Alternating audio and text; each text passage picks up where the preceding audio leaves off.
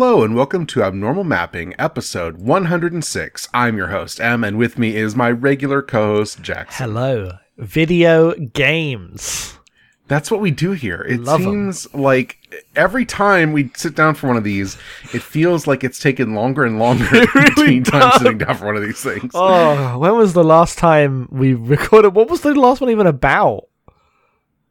Uh, Kentucky Route Zero. That wasn't the last one. No way. No way that was no, the last one. absolutely. How long's it been? Just a month? Did, did Yeah, we record that one like mid month or something? No, it came out on the 28th. We recorded it uh, the week, you know, it came out like it's been about four and a half weeks or whatever instead of like, you know, three. Sometimes it's three, but this one was more like four and a half or whatever. But no, No, fucking way. This is. I don't. Mm, hmm, feel weird about all this. thing is, as the world falls apart, the sense of time just dissolves and we just drift in a formless void of uh, posting and up, like sadness. uh, I was already doing that, so uh, it has only gone further to extremes.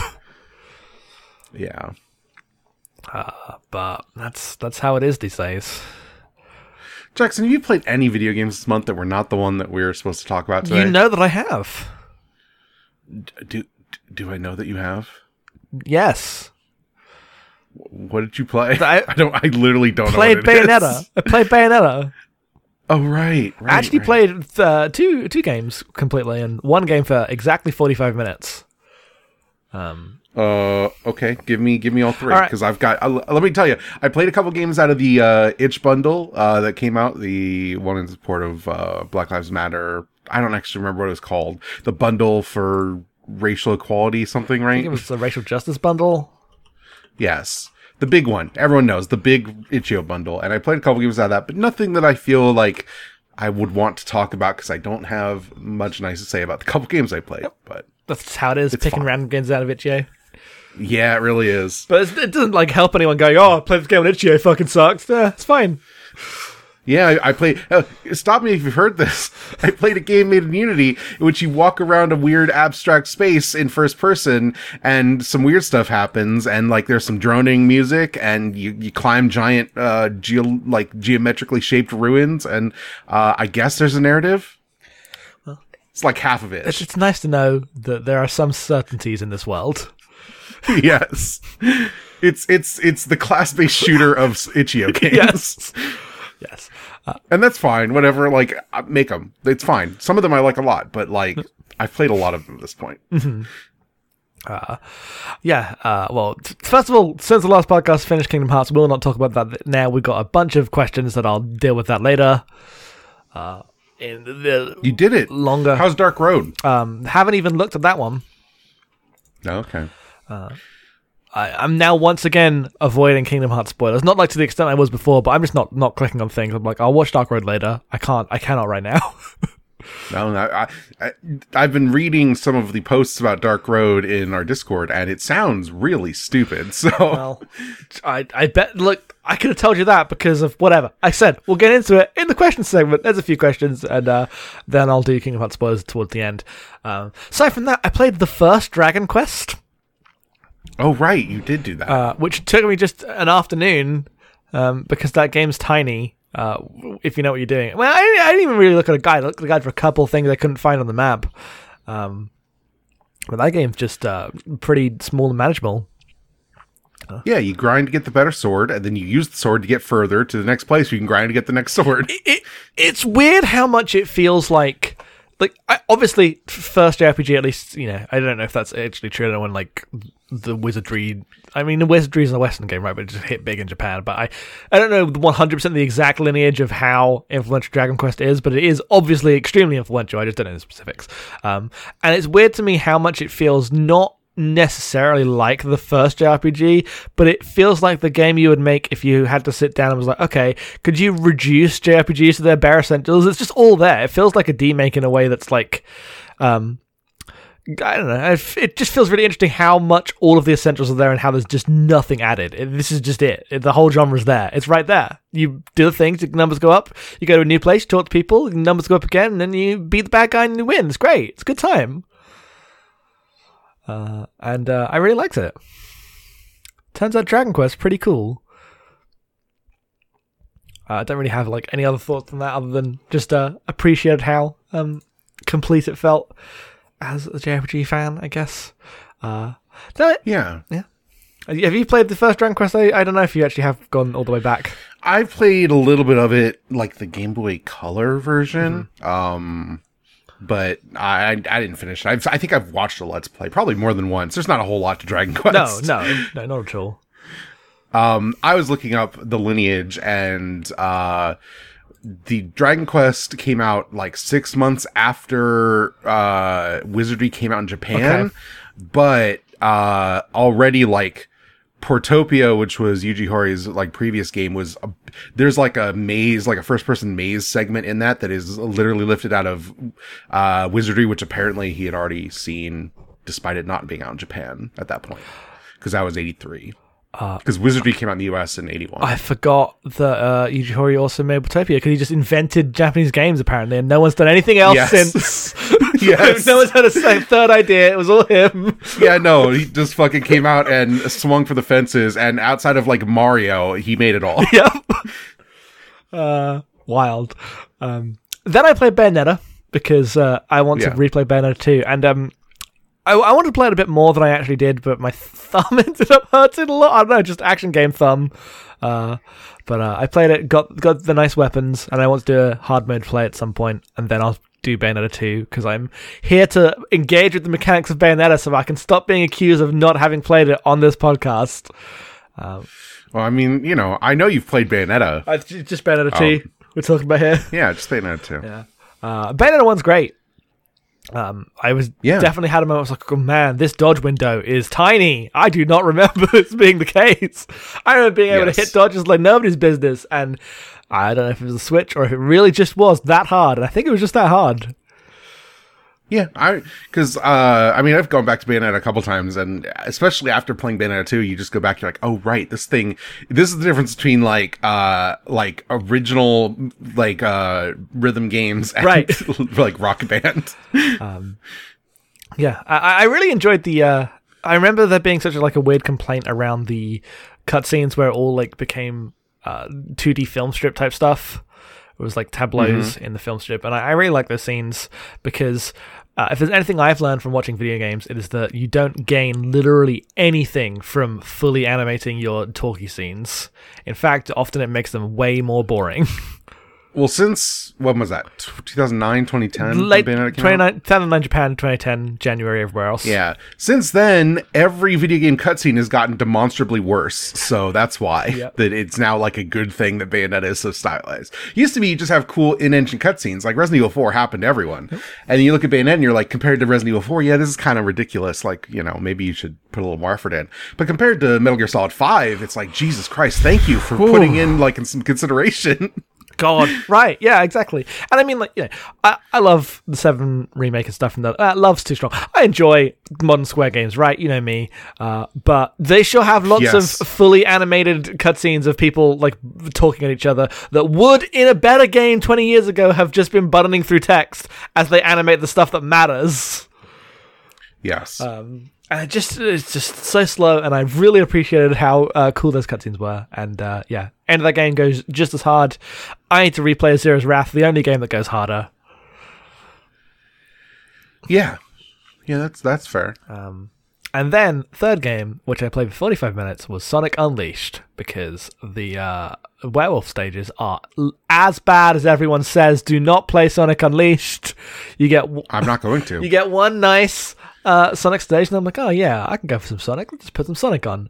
Um, and uh, then I had to do some really bad God of War combat, and, and it was the worst thing that's ever happened to me, and I uninstalled it immediately. no deeper thoughts, Yep. just why did they put that in the game? yeah.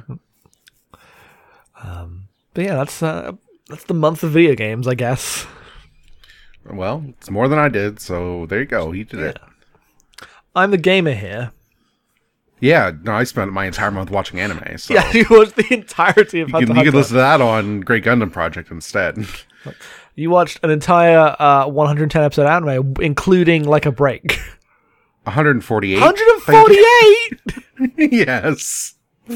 uh, well, it's better than video games, honestly. I, I also watched like three other anime in this month. No, one, two, three, four, five other anime in this month. Yep. Well, uh, content to spare for GGP. Uh, Yeah, not much uh, in the gaming side, but that's fine. No. We got a we got a game to talk about. We've got a bunch a bunch of questions. We've got more questions than we are logistically prepared for.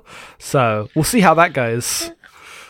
whatever. We can just knock them out. It's fine. we'll ruination the whole thing. Um, Yeah, I mean we will. Um, I I'm not worried about it. But my point is, uh, you know, if you're listening and you think, why is the question segment a bit weird? We have not done this before, uh, but I think it'll be good. I trust us. Have faith. Okay. Well, let's talk about a video game. Let's do it.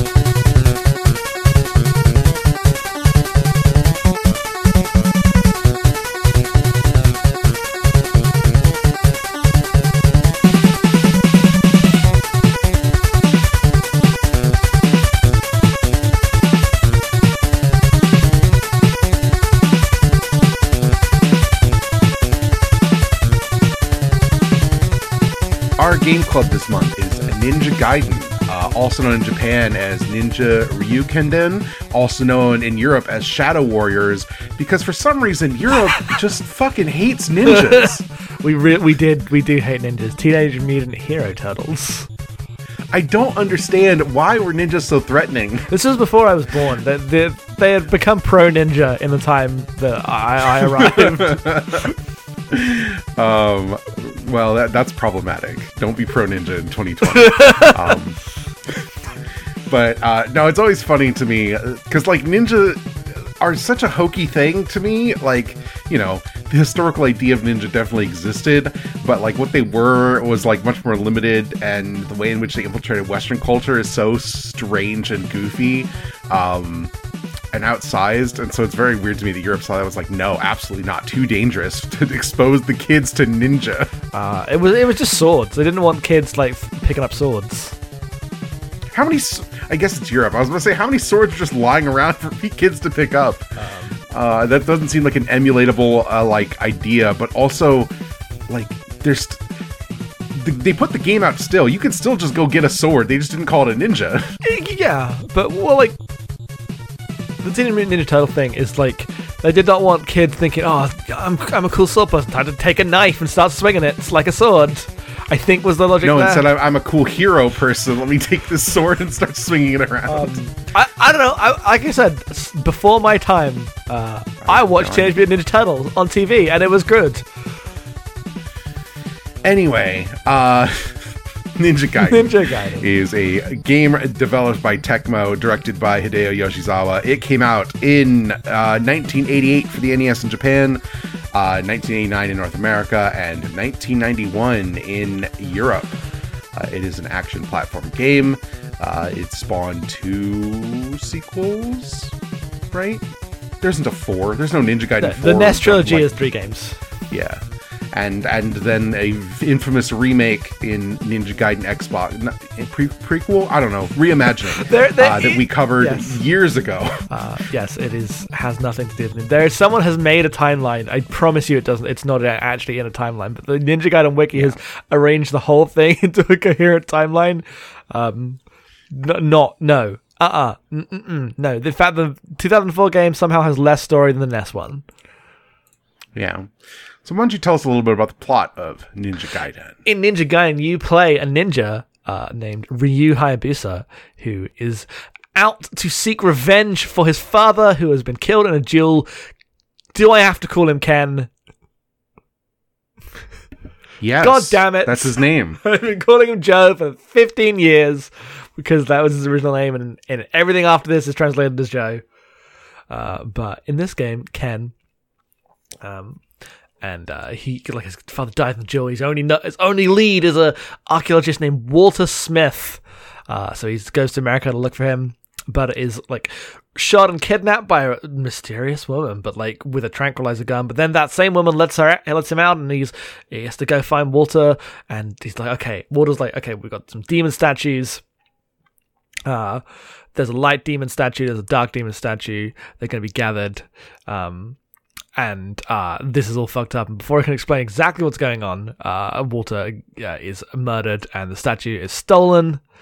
and uh, then the CIA show up and start explaining to him what is going on.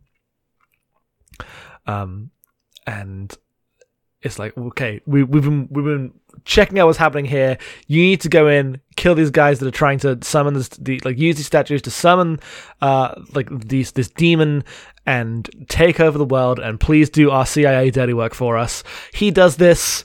Uh, right before the final boss discovers that uh the the like one of the final bosses is actually his dad who instead of d- dying was like possessed by a mask and uh, awaits him inside and he like kills his you know, beats his dad uh, but then has to tragically uh, leave him behind as, as he uh, sacrifice him as they run away from the exploding temple, and uh, the day is saved. But Foster, the CIA agent, calls him back and is like, "All right, Irene."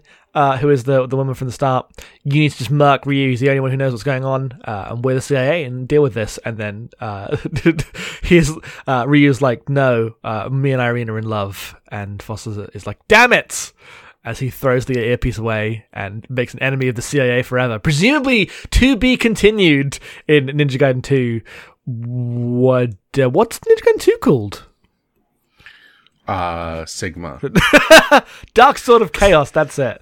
Uh, but um, it's it's a cool, it's I, I kind of, uh, you know, s- made the story seem more simple than it is because it, it just sounds like you got to go to the places and kill the guy type of any one of these games. But I promise you, it has exponentially more story than a NES game would for this kind of thing. Yes, infamously has a bunch of anime cutscenes, basically, Yes. Uh, including the infamous uh, "Just a Girl," Yep. which I just think in Solid Snake voice every time. Every I see time. it. Yes. Yeah, Uh, but that's the, that's the broad plot. yeah. Uh, the other thing that's worth noting is it's amazing that Konami did not sue Tecmo into the dirt It's a different uh, time. because because this game is uh, just looks at Castlevania and says, "What if we did that?" But it's a ninja. it's the same the game. board. it's the same It's the game. same game. to the point of like I play them and just assume there must have been eight games like that, but there's not. I've played enough NES games to know that every NES game doesn't just have the player enemy things in the exact same place with the exact same mechanics. No, it's just these two series. That's it. Like they just they just made a Castlevania clone. Yeah, the jump's way weirder. So that was my first reaction. As uh, famously, Ninja Gaiden 2004 stand number one. Uh, Ninja Gaiden 2004 has like a really weird, awkward jump. Uh, you, you always go to the same fixed distance, and it's not an amount you would actually have a character jump in an action game, right? Uh, yes. and I was shocked how like faithful to the feel of the jumps in this game they had made that original jump Yeah. because like, oh, this is just where the jump came from. Apparently, Ryu just jumps like this. It's fucking weird. And you know, Yes. all of the uh, uh, back and forth backflip wall jumps were in this, and just as awkward here, uh, which made me smart because I didn't realize just how uh, much they had been faithful in some of the m- more awkward control points uh, of the 2004 game. No, they mostly Yeah. they mostly adhere to this. Uh, it, Yeah. it's basically the same thing. Um, yeah, and then as a Castlevania, you just go through the levels and you beat beat them. And uh, because you're, you know, we are not here to play like lean into the masocore side of it. We use save states when it gets tough. uh, Let me tell you, the Switch's rewind ability is honestly without peer, just so good and nice. uh, it's such a like good emulator that I'm annoyed that it's only the whatever thirty games they have. yes. I couldn't go on to play two because I have to now, you know, get that on an actual emulator and uh, play it properly. But I would much prefer. I mean, by properly you mean with save states instead of a rewind. yes. Um, I, I meant like set it up, download the emulator. I just used it as a word. um, but yeah, no, that that that Switch emulator is great. Uh, wish they had an actual virtual console. Yeah, no, not never gonna happen. F. Um, but yeah, so this, I, I don't know how you want to approach this. Uh, Ninja Gaiden is an infamously difficult game, um, for good reason. Uh, it's one that I've like always picked at. I, I I've always gotten to World or Act Five and never passed it Yep. until this time, um, because Act Five is ludicrous, uh, just unreasonable. Um, that one jump, that one jump, That is one jump. so cruel. You know, I actually got Just- through on the third try, but ooh, Yeah, no, no, but it just exists to eat. Cor- like you're just gonna die and l- lose all your lives and have to start the stage over again. It's just built for that. it's It is yeah. just pure arcade quarter muncher. Um, and uh, playing through it for this, you know, it's like all that stuff is true, but also with a rewind feature, game takes like an hour m- maybe to beat, depending on how hard some of the bosses are or whatever for you, Yep. Um, it's chill. It, which is an interesting experience.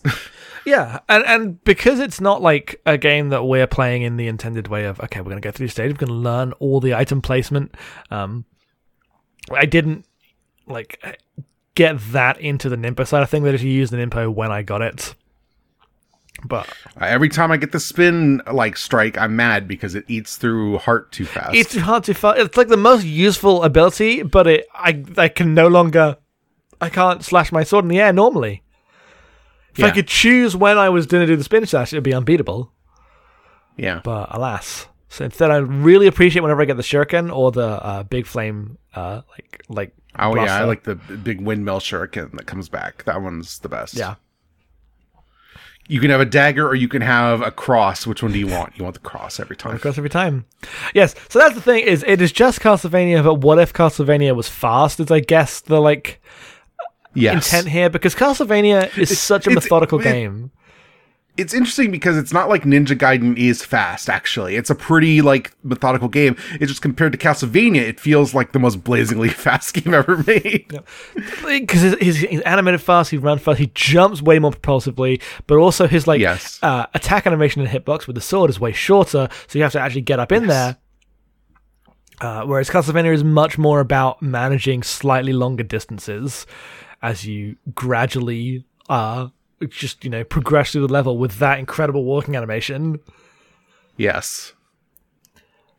Yeah, instead Ryu swings his sword like he's doing like an like a AoE attack, but it's a 2D game, Yes. so it does fucking nothing. Does fucking nothing. um, and that's that's where a lot of the diff- well the difficulty comes from multiple places, right? It's first of all the uh, hitbox is really small, Mm-hmm. so you have to be very precise about your movement. But also, enemy spawning is just like taking the piss, often deliberately. Yeah, yeah, this turns up the NES's already bad predilection of like if you are right if if the scroll on a screen is right where an enemy spawn is, you're just gonna get fucked by it over and over again, and seems to deliberately build that in to fuck Yes, with you. yes, they they're doing it on purpose. Like a couple times, you're like, "Ah, it's a bit unfair," but then eventually you realize, "Oh, this is just like a, a masocore game, and not in the necessarily the, the difficulty, but specifically in the way that it is using mechanics as jokes, where you are the butt of them." Like, right? You, Yeah. you get to a place and then there's an infinitely spawning guy because the jump platform is on the the spawn scroll, and if you step back, like every time I was I was on this this one platform, and every time I turned around, uh, a guy would spawn and immediately jump into me, really hard to hit because my platform was lower, but he would be spawned on the one above and would just like fall down at an awkward angle. Yep. And would only ever spawn if I turned like turned back to face right. I'm going left, the jump is left, but I would have to turn back so I could like adjust my like jump angle, and it was just that for ages. Yep. Also, plenty of you act like here's a spot where it's very likely you're going to get hit, and if you try to soak the damage, it's going to knock you back, and the Yep. knockback will push you into a bird spawn point, and then the bird will be out on your ass. And they're laughing at me. They're laughing at me from 1989. yes. Uh, those fucking like infamous birds of Ninja Gaiden uh, are amazing. Uh, I posted a video to Twitter of the first time I uh, did encounter them playing this game for the first time in a couple years, and just like trying to attack it over and over again, just missing every single time, rewinding, trying again, missing it. Yep. Um, uh, the secret is you just jump over them, and then they'll come at you in a like a linear line, and you just hit them, and they're the, actually the easiest things in the world. It's the big platforms with the guys who like jump from platform to platform that really fuck me up, or the guys that throw the hammers randomly. Uh, those guys are the ones that really ruin my Oh, the fucking hammers! God, that that's definitely a difference in like the design of this compared to Castlevania is that this game is much more about those weird projectile enemies and navigating your movement through getting hit by uh, these projectiles. Um, and so it creates a game that's even more, like you said, about the knockback, right? Yeah. Uh, there's so many opportunities for you to fall down pits that you have already cleared because you just hit the wrong thing and then hit another thing and then you're down a pit and you're like, God damn it. Um, because like for the for the first four stages, uh, you probably will not lose all your health, um, unless you're Yeah. like you know, unless you just find the game difficult, which is fine. But we've played a lot of these action games on the NES. We've both played all the Castlevanias on the NES, and we're pretty, you know, Yes. I'm not like amazing or anything, you know, uh, but I'm at least uh, familiar with this type of games. I'm uh, able to get through, and you know, when I die, I can restart at the last screen. It's fine. Uh, but the difficulty absolutely comes in all the fucking pits Yes. because there's no health bar for those. No. No, and like really tricky jumps in a lot of places where like if you miss your wall jump correctly, you're just gonna fall down a pit. Yep. There's nothing there's nothing to like save you on that level. Yeah, and there's so many back and forth wall jumps between like surfaces where it's unclear where the point you're meant to latch onto the surfaces and where where you can jump to. And the game has consistent rules about jumping, but they're not intuitive. You have to have you have to play the game to understand them, right? Because mm-hmm. otherwise, you like. So for example, when you're on the end of a like an edge of a ledge, edge of a ledge, yeah, that is right. It just sounds wrong. uh, when you're on the edge, you can't climb up anywhere and you can't jump up anywhere. You you can actually wall climb one wall, wall but it's really difficult and not intended. Uh, and what you have to jump onto a different ledge that is on the other side and then jump back to get onto the platform. And uh, eventually the level design comes together where you like you always understand what you're being told what to do. But at the start, it is definitely very confusing because of how reliant on wall jumps it is and how much those wall jumps are not like concordant with the logic of platformers of this era. It's so hmm. unique. Yeah. Yeah, because it feels like it should either have like a wall crawling mechanic or like a climb up mechanic. None of those exist. Well, it does. It just like sometimes there's a ladder, right? Like, but Yeah. it's very rare. And so the existence of the ladders is like, okay, so I know that sometimes I can climb, but most of the time I can't. And the way it tutorializes this is with the like shop signs in the first level, which are really awkwardly placed. Um, and it's uh, it just yeah, it just feels very different.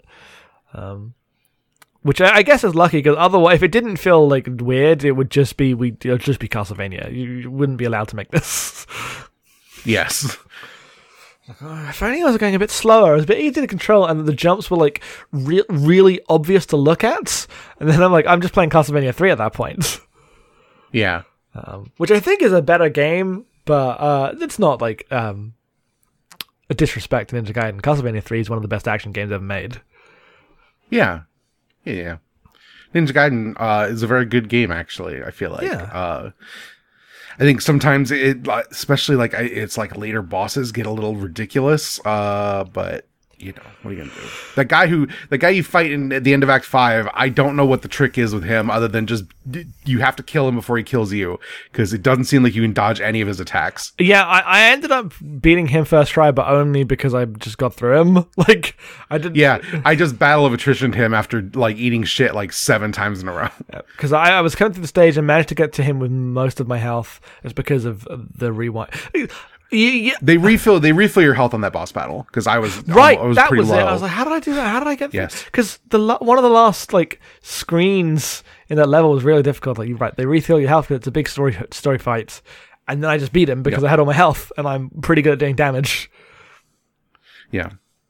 It's weird because like most of the bosses in this game, while they have like, you know, sometimes elaborate patterns, they are like Mega Man bosses, but because it's Castlevania, like you can usually disrupt all of their projectiles by hitting them with your sword. Yes. So if you can parse the pattern, you can beat most of the boss without taking much, if any, damage. It's pretty straightforward on that level. So I was having like a really straightforward time with all the bosses until this guy just immediately brings me up short. Like I, I can't dodge this guy's attack. The lightning just hits you. There's no way around it. I spent like multiple lives just trying to like figure out how to avoid his attack. Can't, couldn't figure it out. Maybe there's a way. I did not find it. Yeah, I'm sure there is. I know people do no damage runs of this game uh, because of how infamously hard it is. It's like a popular one for that.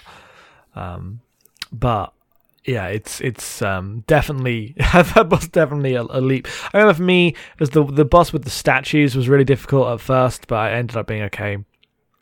I came, I came in without too much health, and then had to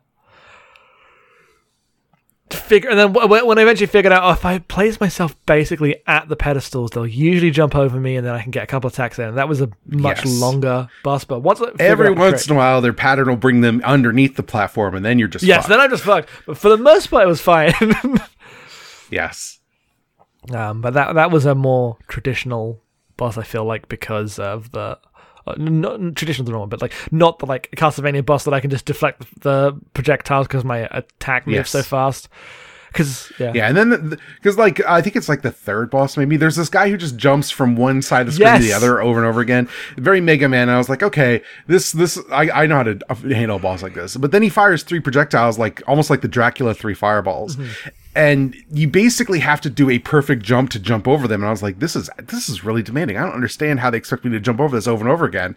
And then I just hit them with my sword and realized you just totally dispel like it's three little like energy balls, and you can dispel the two that are going to hit your standing hitbox if you just swing your sword once. So it, you can just stand there and just uh, disrupt the attack entirely. Yeah, that was absolutely how I did that battle. Right, is that I wor- Yep. I worked out exactly where on the screen I would have to st- like stand to be close enough to him to hit him, but also far enough away that I could like see the fireballs coming. Um, and then just stood there and went back and forth on the screen with with he went back and forth on the screen and it didn't take any damage. Yes. Uh, and that wasn't that was not a problem. Yep. But yet, like change, like keeping that style of boss design with reused different control and like hitboxes, uh, uh, interesting, right? Because the those those bosses in Castlevania are designed around the fact that the whip is slow. the the the, the dragon sword is just not. You can just hit all those projectiles the second they're in your face. Yeah. um, which uh, I think is like really good for the feel of the levels, but it definitely makes the bosses feel less uh, interesting. I think uh, than the Castlevania bosses. I wonder how the bosses will progress in the like future games where they have their own like template to work from and not just we're doing this. Yeah.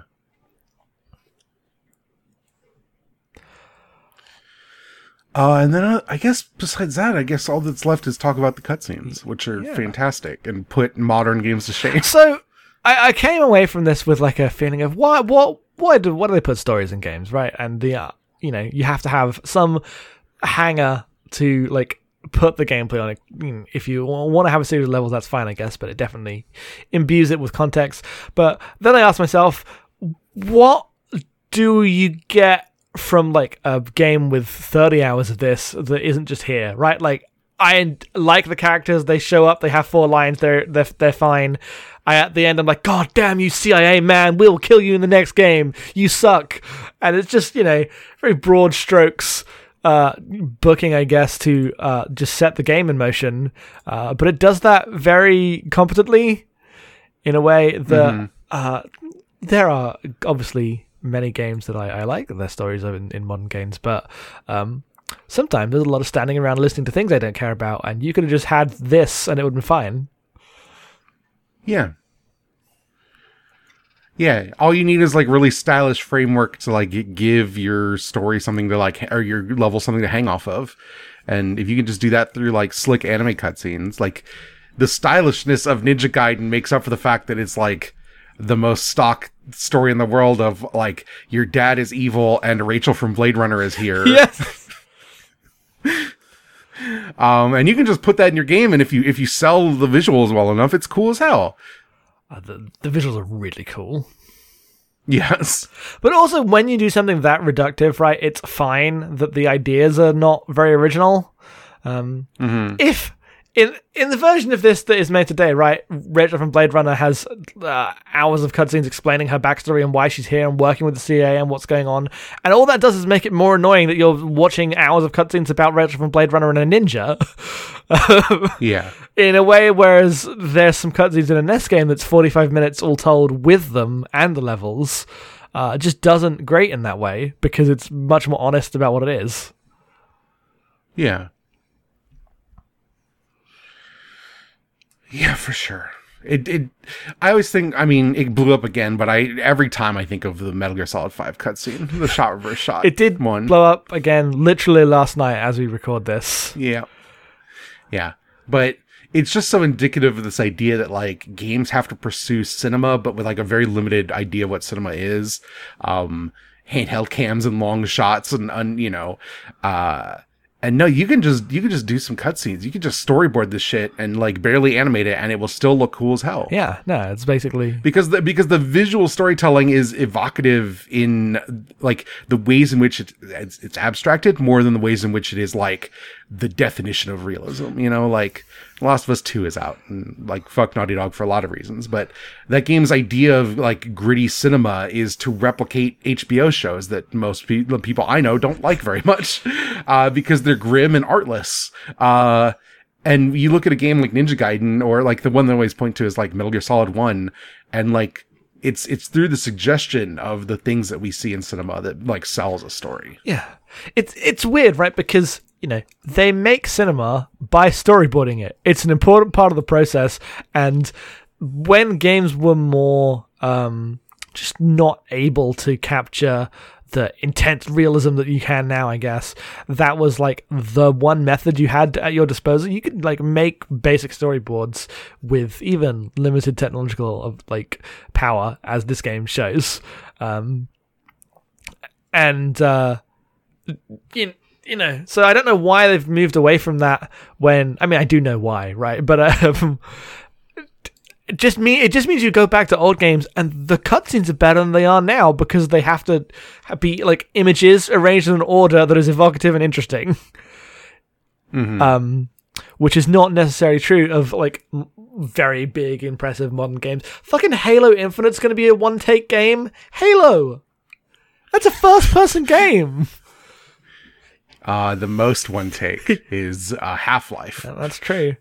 But it's Half Life doesn't uh, like perfect dark in and out of Master Chief's head for every cutscene. No, that's true. Which uh, I went back and looked at the E3 trailer. Which, first of all, hilariously not a real game. This game has been made in two years.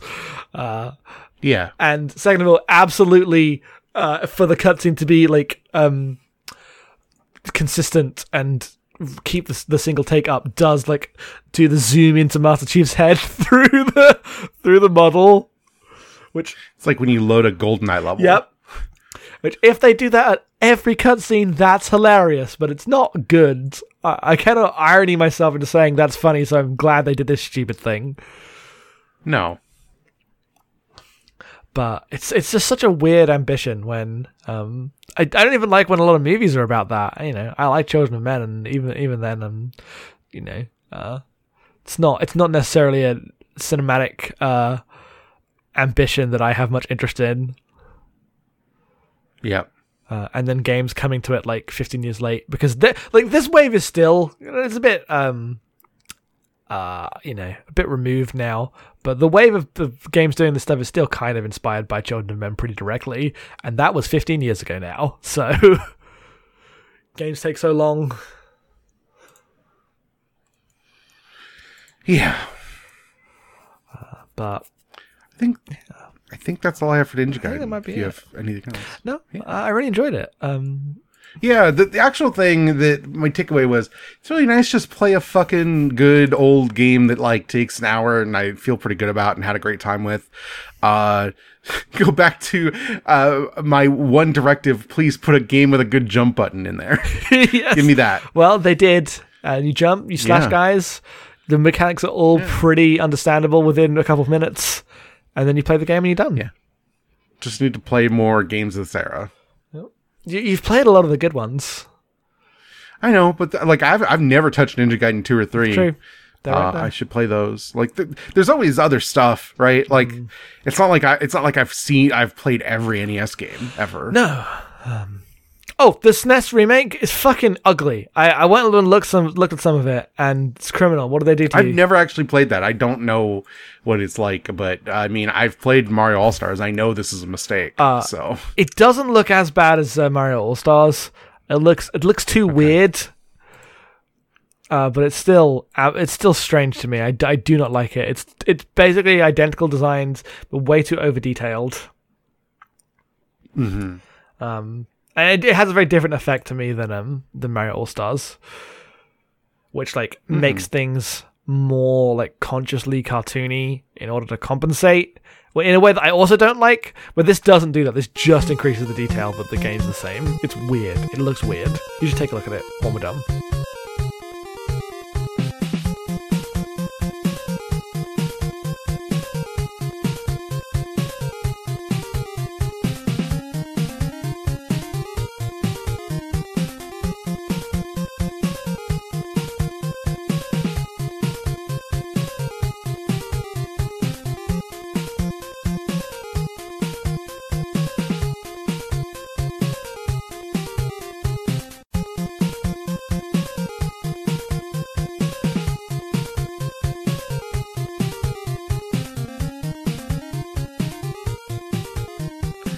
We have a bunch of questions. Obviously, we asked for eight thousand questions. Uh, we got them, uh, and I guess we'll just go in order we received them. I think that's the easiest way to do this because trying to sort them into Kingdom Hearts questions versus Ninja Gaiden questions versus random video game questions is just not. That's not feasible. Let's be real.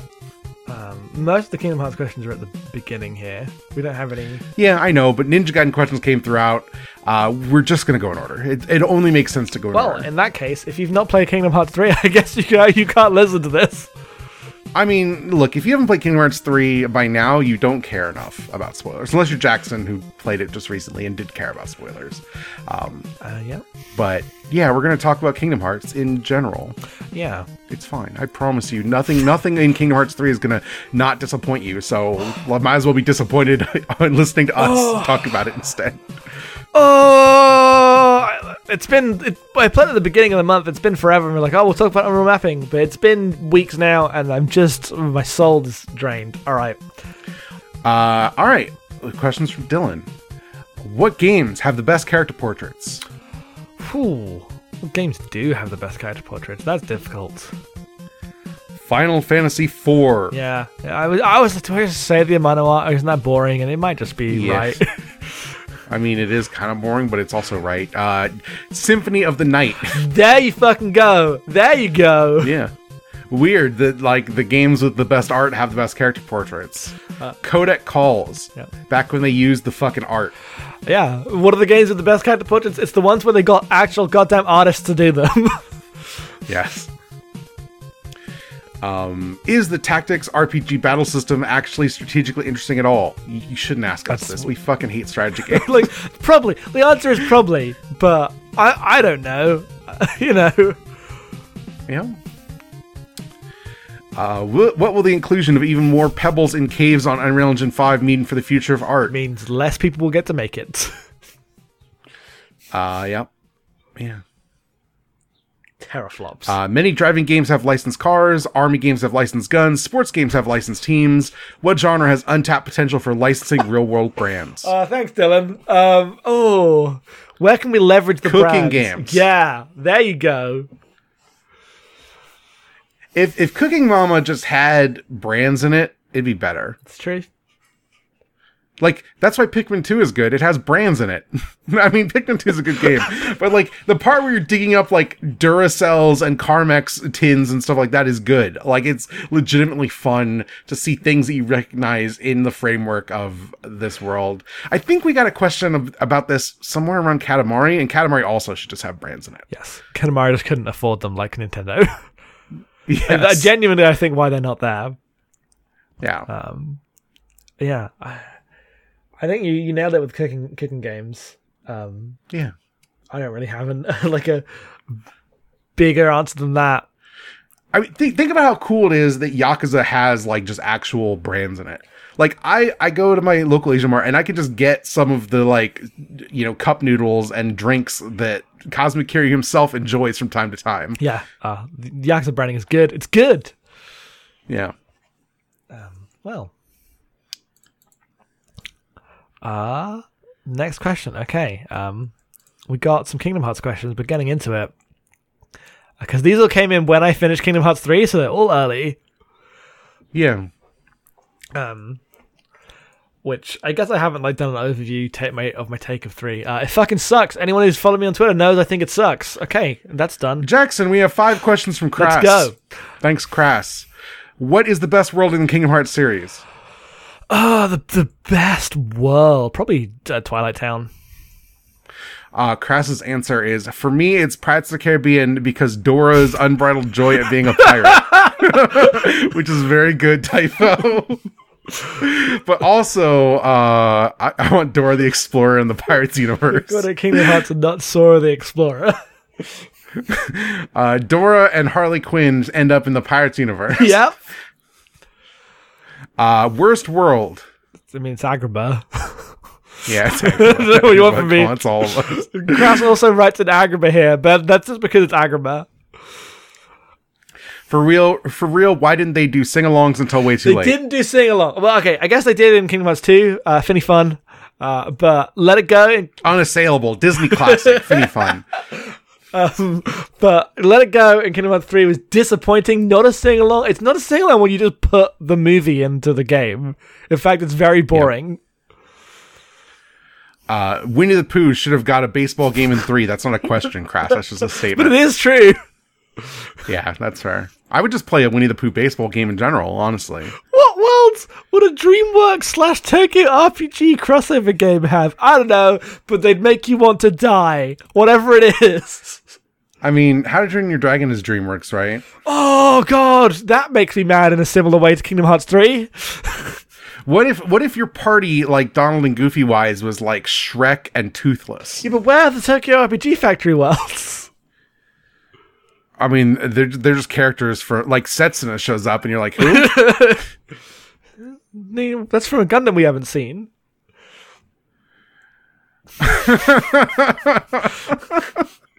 I think about it every time. I'm doomed to say I am Setsuna every time we cover Gundam Zero Zero. It's just gonna happen. Sorry. All right.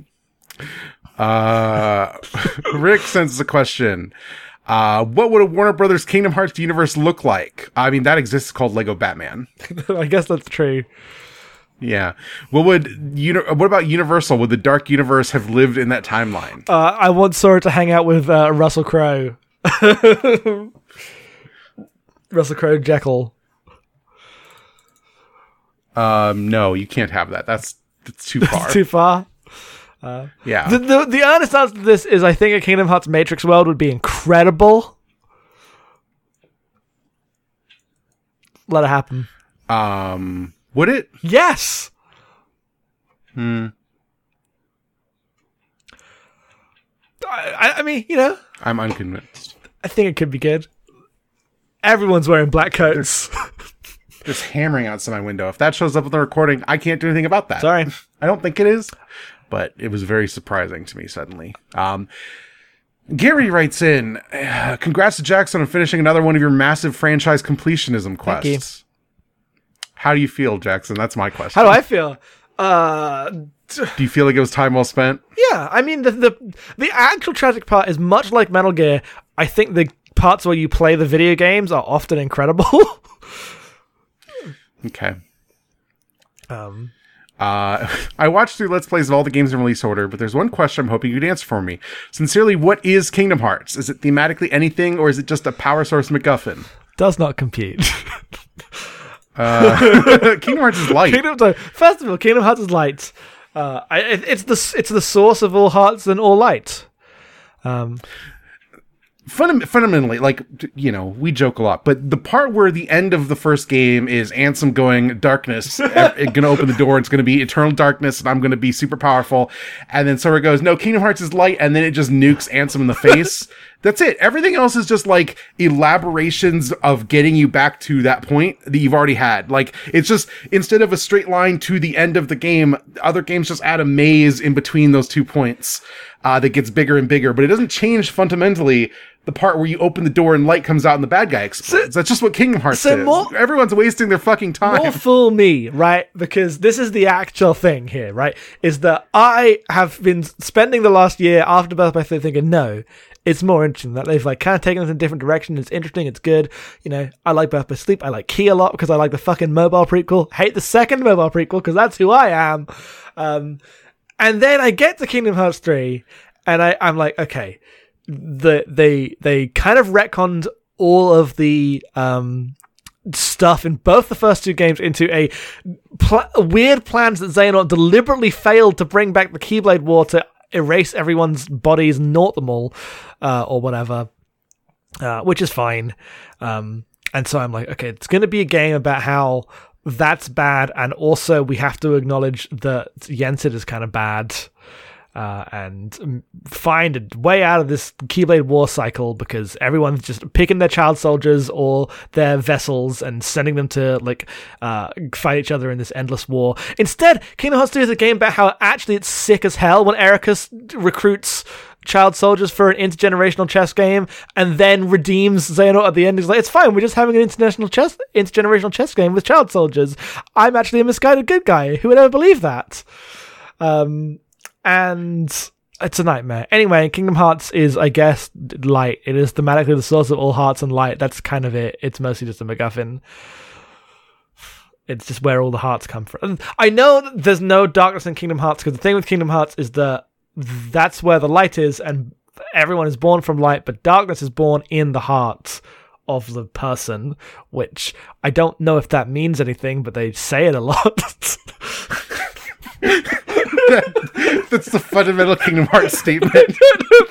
like, could I actually glean any like? Because you know when you watch Gundam, right, and you're like, there are themes here, but they're about the real world, and I can apply these lessons to my life. Instead, Kingdom Hearts is just darkness, light, darkness. I like darkness.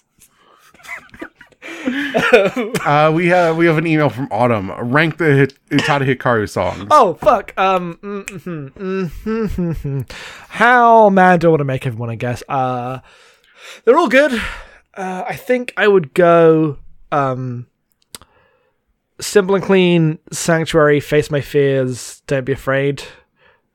But they're all good. I think I would swap Sanctuary and Simple and Clean, but otherwise I agree with you. Uh, the, those first two are just just better. But I really, really do like face my fears in a way that surprised me. I, I just thought it was good. I, I I wasn't surprised. I was like, yeah, fucking good. I mean, it's not as good as Sanctuary or whatever, but like, so what? So what?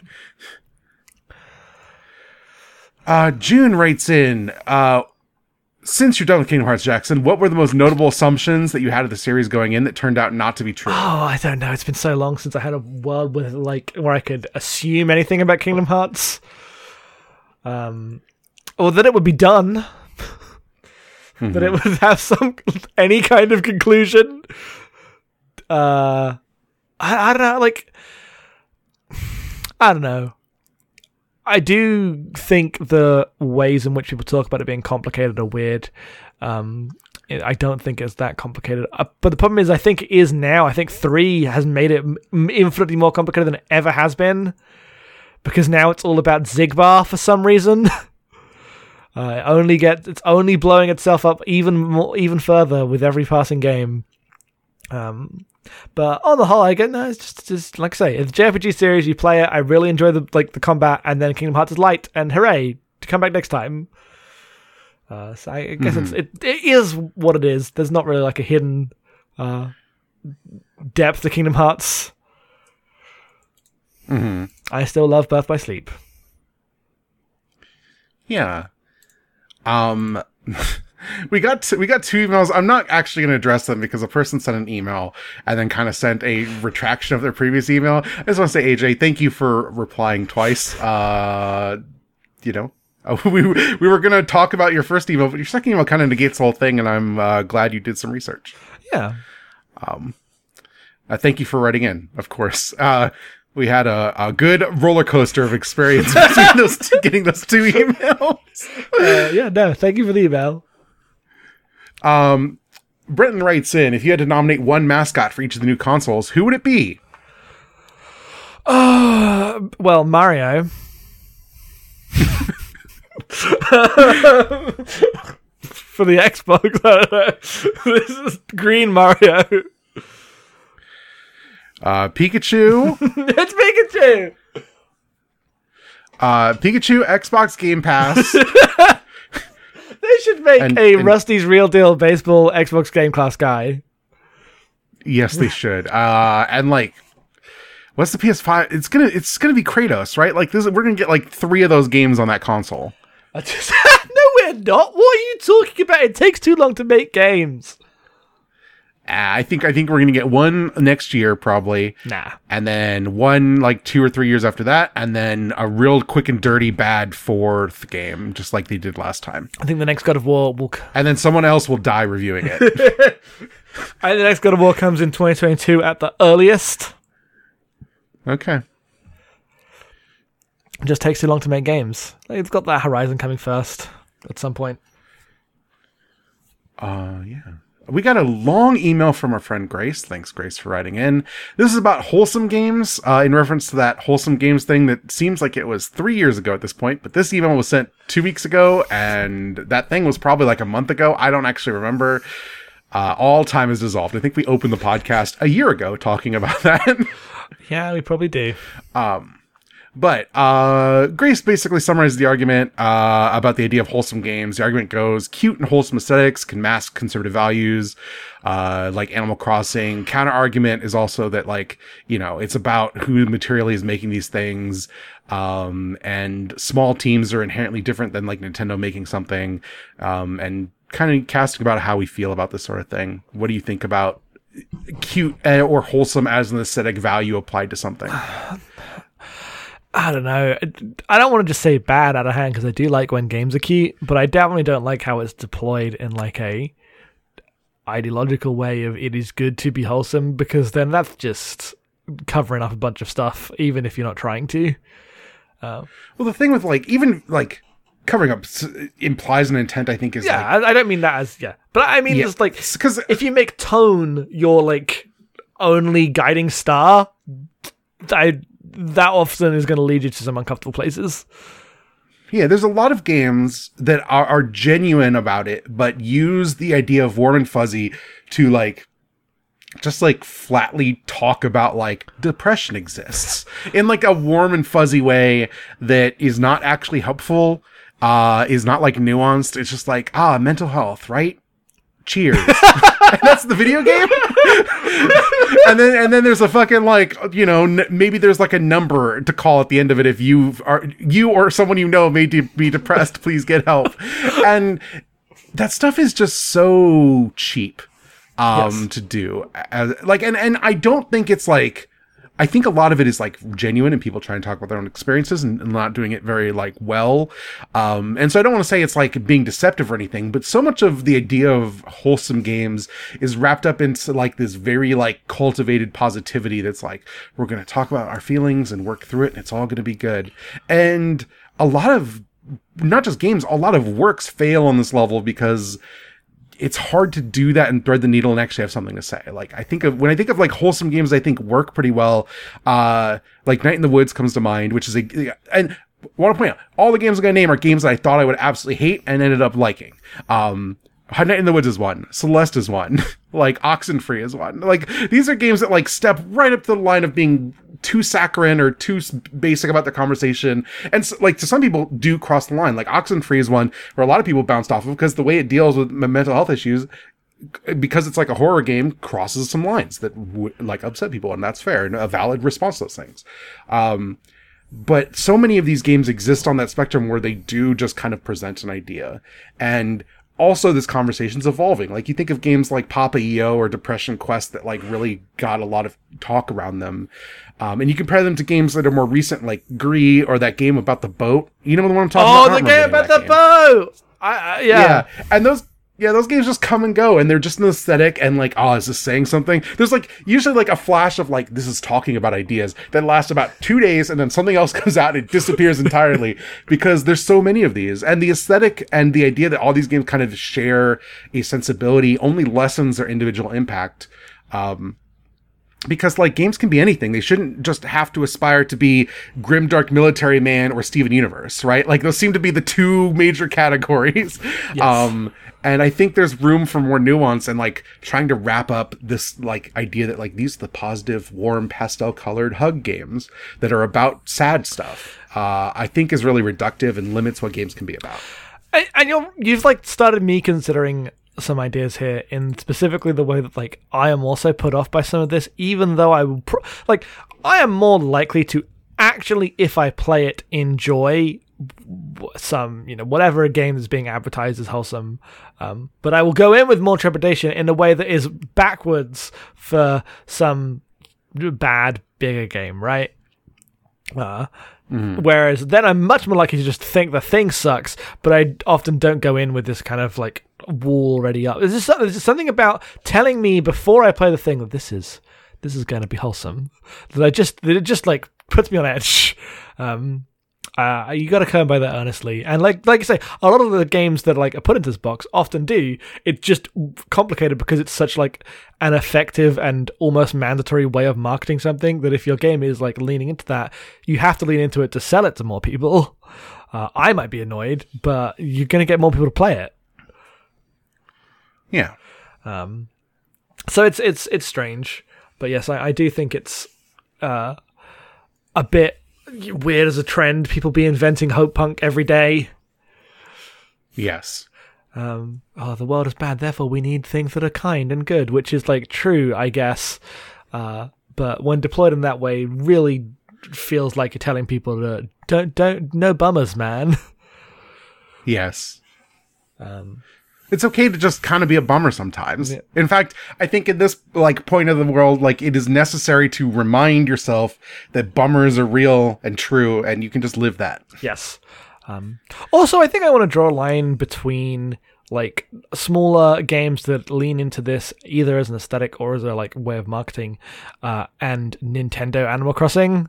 Um, Yeah. there are very real. I don't. I, they're both like thought of as wholesome. I guess people were writing about oh how wholesome Animal Crossing is, but I, I just feel like it's, I, it's very different when the big conservative company is here to sell you something cute, which is another yeah, part I, I don't even, I don't even ca- like Animal Crossing is cute, and I often find its aesthetics warm, and I have a lot of fond memories about Animal Crossing. But like, it, it it's not going to show up at the Wholesome Games Festival, nor should it, because it's not that. It's not one of these. Oh, I agree, but um, Grace mentioned it in the email, and I wanted to be clear that that's yeah, yeah, no. different I just, I just think I like when I talk about these things, I am automatically excluding something that's made by Nintendo. yes, uh, that gets a different consideration um, and uh, much more nuanced conversations about it.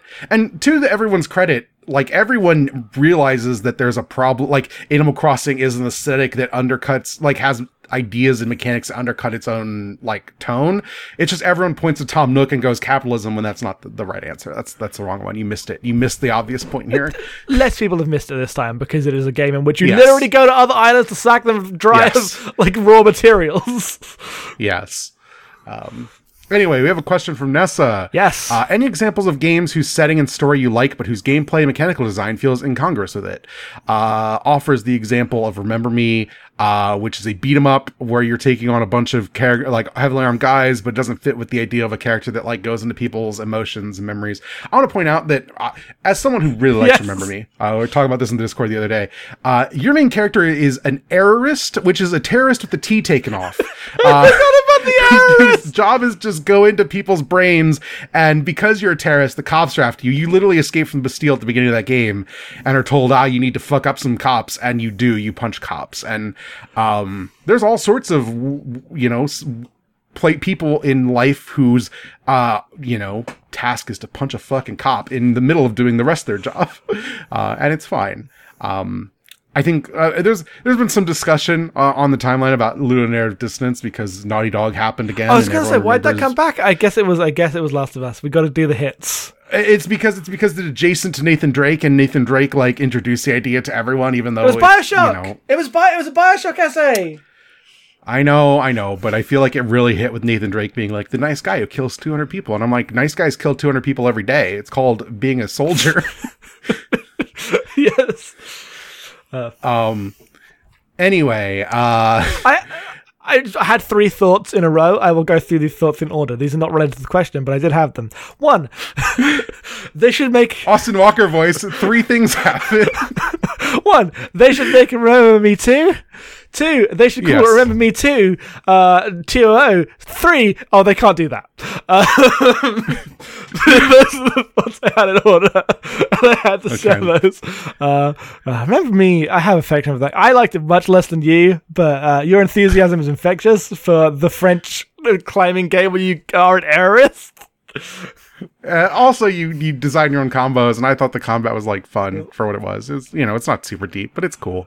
Um, anyway, the actual question here: uh, His gameplay does not f- does feels incongruous with the world. I don't know.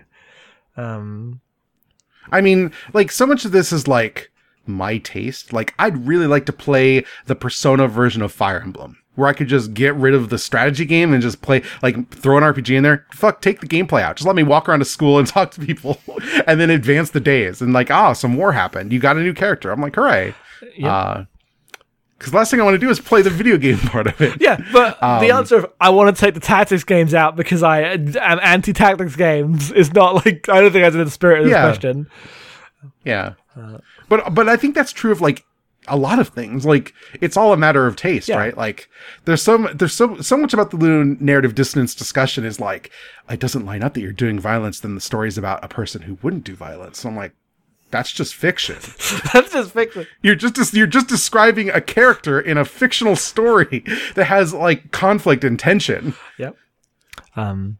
Yeah, that part's that that that stuff is strange. Uh, but I I, I don't know. I, I think I don't have too many examples of these these days because um, I tend to play games because I want to play them. Um, so like even if there's weird mechanical stuff, it's I will probably be okay with it because I'm you know playing an RPG and I'm like some RPG bullshit. I don't really play many like oh here's like a really cool world but like a shit game. Him gonna enjoy because I could just watch an anime and not have to deal with that. Like when it comes to like I'm gonna get into a thing based on its narrative, there are better places to go than games. So this doesn't happen very often to me now, I guess. Yeah. Okay, I guess that's our answer. Uh, we have a question from Ancient Mecha. Who is Ryu Hayabusa's favorite YouTuber? He doesn't watch YouTube. Yeah, he does. What are you talking about? Um, okay, who is Ryu Hayabusa's favorite YouTuber? Probably just like a quiet cooking channel. yeah, I was gonna say he's probably like really into Bon Appetit or something, and very sad about what's happened to Bon Appetit. Do you think he? Do you think he's that? You know, just on the biggest one. You know, think he's got like a small cooking YouTuber. I mean, I think he, I think he, I think he like watches other stuff. Like, you know, he probably watches like Emmy Made in Japan or Yeah. you know Anne Reardon or something. Uh, but like, nah, like even if you're into like the obscure cooking channels, there's like one big one that you just fucking That's true. absolutely watch. That's just how YouTube is. Um, he should. He should. Uh, do you think Ryu's watching Cracking the Cryptic? No, no, Ryu has uh, looked at Sudoku once and his eyes crossed and walked away and never looked back. Yeah. Um, our friend Camille writes in: Is this the best Team Ninja game? Uh, thanks, Camille. Uh, the the actual answer is the best Team Ninja game is uh, Dead or Alive Extreme Beach Volleyball one. Um. No. Like, uh, yes, I know you're shitposting here, but I have to stress that Ninja Gaiden 2004 is a masterpiece. I mean, I'm only shitposting in that I know you're going to be mad and say Ninja Gaiden, but I'm also not shitposting in that like the first Dead or Alive Extreme Beach Volleyball is like a cool game Um, uh, yeah. It's so tame because now. it's just it's just like it's just like yeah it's just like a it's just like a weird like you know carefree beach management sim. And then they really fucked it up by like thinking that what you wanted was the boobs and not like a fun time on a beach. no one understands why the beach episodes good. Yeah. Um, Yeah. Okay. You did you want to defend Ninja Gaiden or are you just fine? No, I meant to. I meant to pivot, then realized that you were doing the questions, so I had just said um, uh, for no reason. Okay. Bad podcasting. Uh, we have some questions from Rosa. What's the pettiest reason you dislike a game? Oh, oh, Ooh. What is the pettiest reason I dislike a game? Has tactics game. Hashtag that can't just be a theme that we just don't like tactics games. I mean, I like I don't I I I didn't play five because they recast Snake, but I don't think that's petty. I think I'm right. Yeah, no, I, I have things like that. Like I said, I think that that sucks.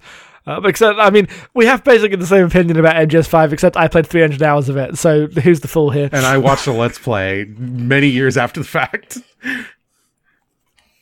So who actually won there? Me. The answer is me. I think all the Mario Galaxy games suck for taking out all the Mario's moves, but I think I'm right about that one. Yeah, like I what like a petty reason, like oh d- Luigi's the wrong color or something. It's Blue Luigi. you know. I don't know. yeah. I, I don't like Mario Kart Wii, which is a beloved game because I think the stunt system sucks. Yes. And I, I know people really like that game, and I just didn't I just didn't get on with it. So maybe that I guess that's my answer. Probably. Uh, yeah, I don't know. I don't have necessarily like a great one here. I think Smash Bros has too many characters. Yes, I think water is wet. But people like those are games people like, and they're just ones that I like. I, I'm like, I should like this. I'm also I'm also not 16 anymore. You know, like that's a big part of why I don't like Smash the way I did back in the day.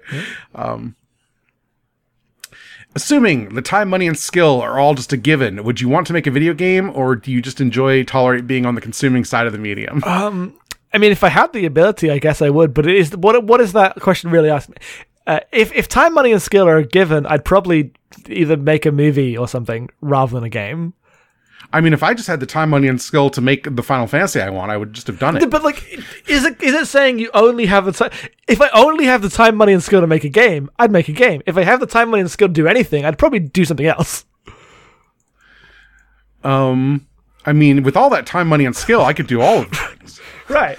Please make Final Fantasy 16. Square can't do it. Yeah, I'll, I'll make F- Final 16 and it's just going to look like a SNES game and it's going to be 30 hours long and it's going to fucking rule. yep. That's with the I, bonus I content. hand you a copy of Final Fantasy IV for the PSP. God. Um, what is your favorite game developed in a country other than the USA, UK, or Japan? Uh, I don't know where anything's Mine- made. I'll, I'll go ahead. I'll go ahead. Mine is definitely The Witcher One, which is a game that I like a lot. Um, obviously, CD Projekt Red is uh, oh, increasingly just uh, becoming a blight upon all of games Yep. culture. Um, but I really like all three of the Witcher games, and I like The Witcher One most of all. It's such a weird, off-putting, interesting game. Um, it like runs like dog shit and looks bad and has too many systems and i appreciate all those things about it wholeheartedly uh, and the games got worse as they got quote unquote better by the standards of modern mainstream video games yep. and who fucking i don't even know what happened to cyberpunk other than like all the money went to their head and ruined their brains Uh, it, it's that they've scoped too hard. They made it too long, and all of the people left because they were killing them, developing them. yep Uh, like Yeah. the turnover on that game's been wild. yes the just just do you have an, do you have an answer did you come up with an no, answer because my problem is I don't like I you know I don't actually know where any of the games are developed uh, in my at least in my memory. Right. Um, there, I'm sure there are many there are games that are not in the USA, UK, Japan that I that I like a lot, but I don't. Um, what's your favorite assassin's creed game syndicate that's definitely made in Okay. in not any of those countries I mean, Canada doesn't count. I assume in the spirit of this question. I mean, Ubisoft is made in 800 places across Well, that's the globe. true. That, but that's the other way, right? Is that every game studio, every game is made like that now. It's just Yeah, weird, very exploitative production chains of international labor. Yeah. Um, but I, again, I assume that is not really in the spirit of this. I'm trying to like think of the, the indie games I've liked because you know a lot of them made any way you can find people, um, and I just don't keep track of. I feel bad. Should I should I be keeping track of that? I guess I don't know. Sorry. What's the last game you got completely lost in? Your choice on whatever the definition of getting lost in is. Got lost in. I, I don't. I don't know. I guess one or many of the Tetsuya Nomura games I played this year. Is it the remake? Is it one of the Kingdom Hearts games? Who knows? One of them. I play so many RPGs. Uh, my answer is Hollow Knight. Your answer is definitely Hollow Knight. Yeah. Uh, do you ever have a hard time stopping playing a game even if you don't really like it? I have a weird brain thing where sometimes I just can't let go of games that I don't enjoy playing, and I'm not really sure if anyone else has this. I think a lot of people have this. I have the opposite problem where it doesn't matter how much I like a game, I don't want to play it. yes, no, I, I have this. You, you're the the outlier here. yeah. Uh, I have 300 hours in Metal Gear Solid 5. Yeah. Uh, top game that you respect from a distance but would never play. MMOs are a coward answer. I'm a coward. Uh, I think I think I think we've already gestured towards a possible answer in this podcast. We have been we have been formally tasked with pl- playing and or watching Final Fantasy Tactics eventually. Um, yeah, we'll we will do that. watching because I tried playing it and it gave me anxiety. I'll probably try playing it and then join you, but only after I have to try. I have to try. um, I I mean my other answer is like R, uh, RTSs. Uh, interactive fiction, I have a hard time with. I've tried to play it a couple times. I feel like it's a really untouched area of games that very few people are even capable of like wading into, much less covering with any nuance. Um, but also, I don't think games people would be receptive to coverage of it anyway because they don't read fucking books. oh, you know what? This is literally the next question. Do you have much experience with interactive fiction from before the Twine boom? Some sections of game studies seem convinced that the IF from the 90s and early 2000s is the future of video games. Just curious if you have any thoughts on it. Yeah, I think I think it's like a huge untapped world. There probably, I mean, I know there are people who cover this stuff. Uh, it's a much smaller community, uh, but they've been doing it forever, and there's plenty of cool games. And every time I look at one, I'm like, man, this is awesome. I can barely figure out how to play it though, uh, because I just don't have like the the framework by which to like learn it, and because I've got stupid gamer brain, it's hard for me to like sit with something that I'm like having is like struggling even like beginning to approach.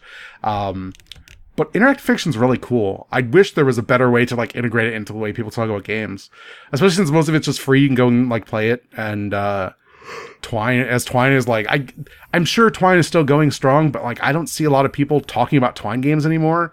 Um, you know, everyone everyone got really professional about their indie games, and so Twine games feel like they just kind of went away. Um, I know they haven't. I know that's not true, but uh, it's weird. It's weird that that happened so quickly. Uh, I think I mean we kind of alluded to this earlier. I think the answer is it is similarly um, similarly tasked as like a development idea, right? To make one of the walking around in a Unity engine space games as it is to make a Twine game with like real writing. Yeah. Um, and one of those sells better. That's true. Um, Um, do you have any other thoughts? uh, no, no, I haven't really got into interactive fiction much. It's a, a big blind spot for me. Uh, we have a question from D. Uh, thinking about Ninja Gaiden always makes me think about other Ninja games. Do either of you have history with the Shinobi games? The design of the main character from Shinobi PS2 with the long red scarf stuck in my mind as a kid. Still think it's one of the coolest aesthetic flares to me. So my question is, do you think scarves are cool? And what is your favorite scarf or use of scarves in video games or media? Um, I, I did play Shinobi PS2, uh, but I was in my 20s and thought it was bad. So I don't know what to tell you. Uh, yeah, much like tactics games, uh, M has no heart for uh, like bad PS2 action games. No, I don't. I just don't. Um, Partially, it's because I didn't own a P. Like I had a GameCube, and so like the games I played were relatively limited, but they're all like really high quality because they're all Nintendo games. And then I got a PS2 like later, like it was like 2006. I bought a PS2, and so I went back to all these games like out of the conversation and just looking at the stack of mediocre PlayStation 2 game like 3D games. It's like all of these are generic in like the most intense ways. Um, like I have some affection for like the Cas- Castlevania Lament of Innocence, which is not a good game. Um, I played most of Shinobi and like it was okay. The scarf is cool, but the rest of that game sucks.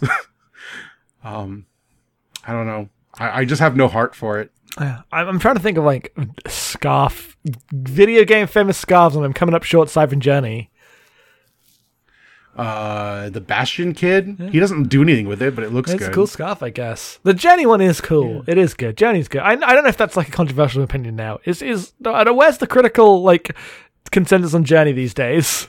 I don't. I don't know. Journey's good. Um, what do you What do you want to say? I, I like Abzu more because fish are cooler than dirt. yes. Uh, Please just like email that to Jenova Chen. um, Sly Cooper's got a scarf. That's that's all I've got. I don't know. All right, next one. Yep. Do you think we're gonna get a wave of video game characters all wearing masks next year? Based on what? Like more than Oh, usual? right. Phew. Mm. Uh-huh. You know, yes. I'm going to say yes. Is any of it going to be as good as the bit in Dishonored where you go in your mask and everyone thinks you're wearing a fake Corvo mask? oh God, that part's so good. it might be the best, like, single bit of Dishonored. Um, we have a question from Miles. Uh, as playing Ninja Gaiden on an emulator as a kid, the difficulty immediately rubbed me the wrong way.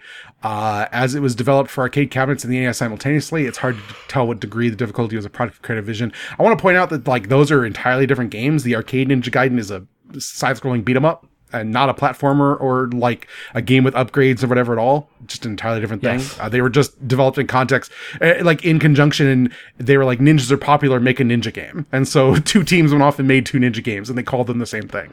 Um, so uh, this context made the experience hard for me to take seriously. Even with the paywall removed, it made the game's cheap shots feel cheaper because I couldn't help but see them as budgetary limitations placed deliberately behind a rhetorical shield rather than crafted challenges. Is there good faith merit for the arguments of difficulty in games to be had uh, when they are profit driven? Was teaching a generation to become gaming masochists necessary for us to get the Souls games 20 years later? I think those are disconnected. Uh, the thing is, like, it's not that, like, it's not that NES games necessarily were designed because, the, like, with the idea we need to suck quarters out of people. It's because the people making the games were already had already internalized those lessons. They didn't know any other way to make a video game. like the order's wrong here. Um, the cause and effect is all off. Like it's not. It's not like ah yes, the way to make a video game is to punish the players and make sure that they they die 800 times on level three.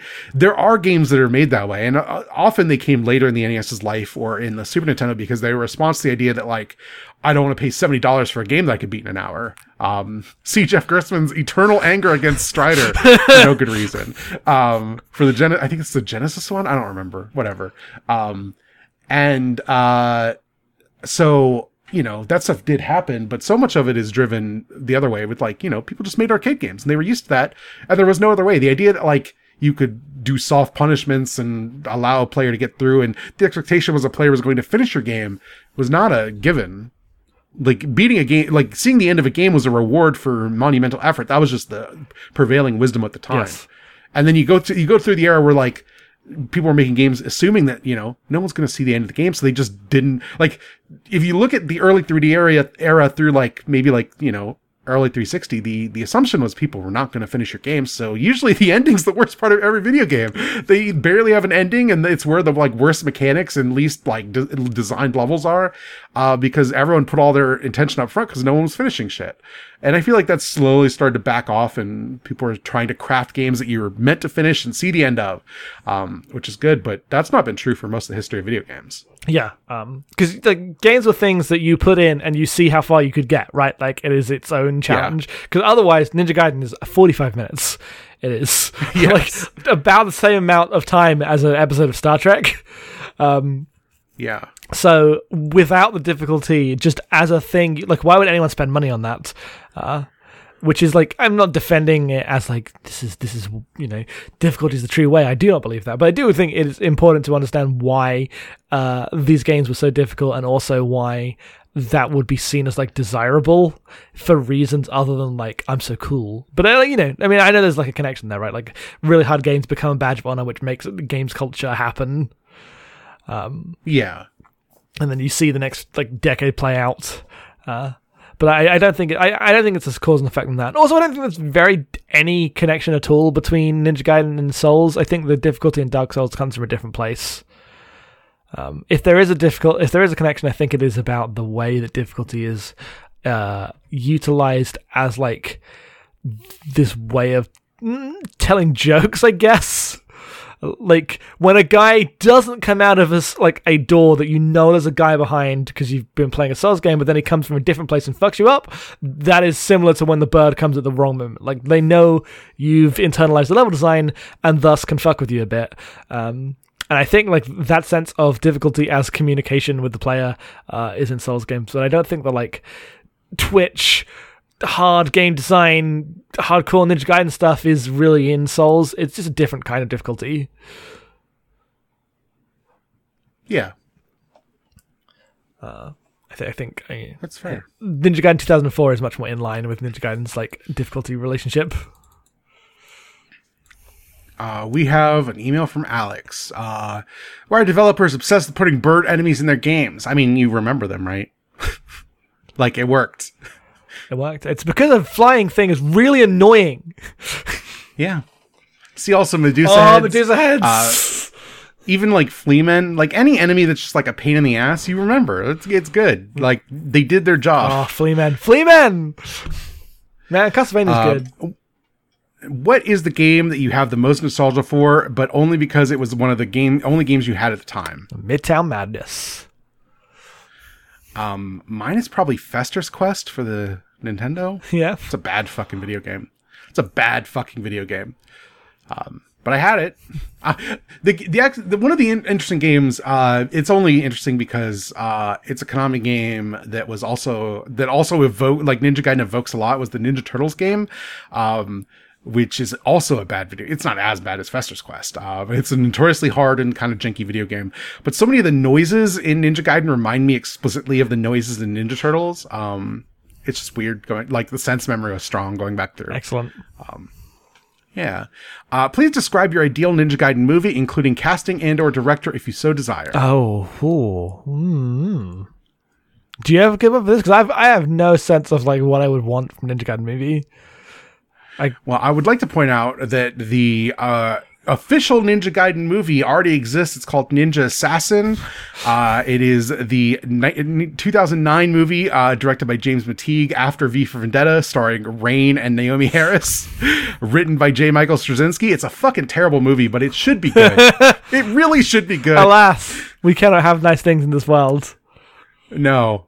Um, it has nothing to do with Ninja Gaiden, but it is, it, I, I did go see it and I was like, man, this should be good. And it wasn't. And it sucks. Um, cause you tell me like V for Vendetta is like a f- easy movie to make fun of, but it, it was a pretty good time. You tell me he's off to make a cool ninja movie. Uh, should be great. Should be a slam dunk. slam dunk. yes. Yeah, we know what's up. um, yeah, I don't have a good answer for what would be the ideal Ninja Gaiden movie. Uh, like just hypothetically, I guess they, I know they made an anime in the '90s. It's probably that one because it's the aesthetics of this game specifically are so in that era that I don't know what you would do today if you were going to make a Ninja Gaiden movie. Seijun Suzuki's Ninja Gaiden. Yo, fucking yo, yeah, that'd be pretty good. that'd be pretty good. That'd be good. pretty good. if you want a good campy ninja movie, everyone should go and watch. uh Why can't I fucking remember the name of that guy? What's the What's the '60s Italian comic movie? Danger Danger Diabolik. Diabolik! You should watch that. That's a good movie. Yo. Um, we have a question from Tom. Uh, I beat a lot of NES era platformers through well timed save states.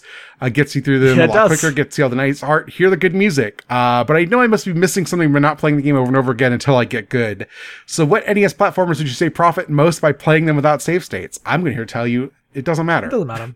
Let go of this. I, I think Just live your life. it does like change your relationship to a game. Like you're not gonna love it in the way that someone who played it over and over will do. But you have to remember that the reason that they love it and because of that is because it was 1992 or 1989 in the case of NES games, I guess. And uh, these are the games you had, and you played them this way. You can't force yourself into that mode of engagement. Uh, it, it's Yeah. just not like you have to come by it earnestly, and yes, you won't like fall in love as deeply with the games, but that's just the reality of like playing games for historical exploration. Um, I think you just got to accept it's fine to play games this way. Nobody should like really dedicate themselves to memorizing and beating NES games unless that's like their mindset and how they want to approach things. If you just want to play a game and enjoy it, it's fine to use save states. Do not worry about it. yeah. On top of that, cheat. like save states are different than cheating because you still have to do the, the video game. Like you you basically are reducing your like trial and error time. Yes. Um, but uh, there's like cheat, watch a let's play. You don't even have to touch the controller. Like I have, there are games I have a lot of affection for. I've never played and don't intend to. Um, and that's fine. Yeah. Um, with question from Rowan, uh, your clip specifically that you posted got them thinking about how we approach retro games from the modern day, especially games we didn't grow up with or from eras before we started gaming. How should we go about experiencing and discussing classics, cl- classics that had a cultural impact on games made after them, but are hard to go back to from the present? It's weird that some games are really influential for game design, but feel really bad to play now. Uh, I would like to point out Ninja Gaiden does not feel bad to play. It's fucking good, actually. Yes. No. Um. I found a lot of NES games feel really good to play. Uh, I know some people actually finish stuff like the original Metroid or Mega Man, but I struggle to engage with them and only finish Mega Man 1 by using save states. That's valid. I've only beaten Mega Man. I, I mean, uh, is that true? Yeah, no, I'm pretty sure I've only beaten Mega Man 1 with save states. Um, Mega Man was pretty annoying at the end. yeah. Uh, the thing here is like, just understanding the framework is important because like uh, the games you're pointing out, like Mega Man and Metroid don't, are not bad to play. Like they're different. Their demand, their expectations are different and they can, they can feel like slower and more deliberate than a modern game, but like, you just adjust to it. Like you can listen to seven years of us figuring out how to do that. You just play them. That's the answer. You just play them and take them for what they are. Um, and if you do that enough, you get a good handle for like what works and what doesn't for the era, right? Yep. Like you going through Mario uh, Oh. taught you how to appreciate Mario. Right, yeah. You can laugh at me being like, oh, look, I, you know, no, look at this. Mario 2 fucking sucks. The the door laughs at you and then turns to a bird.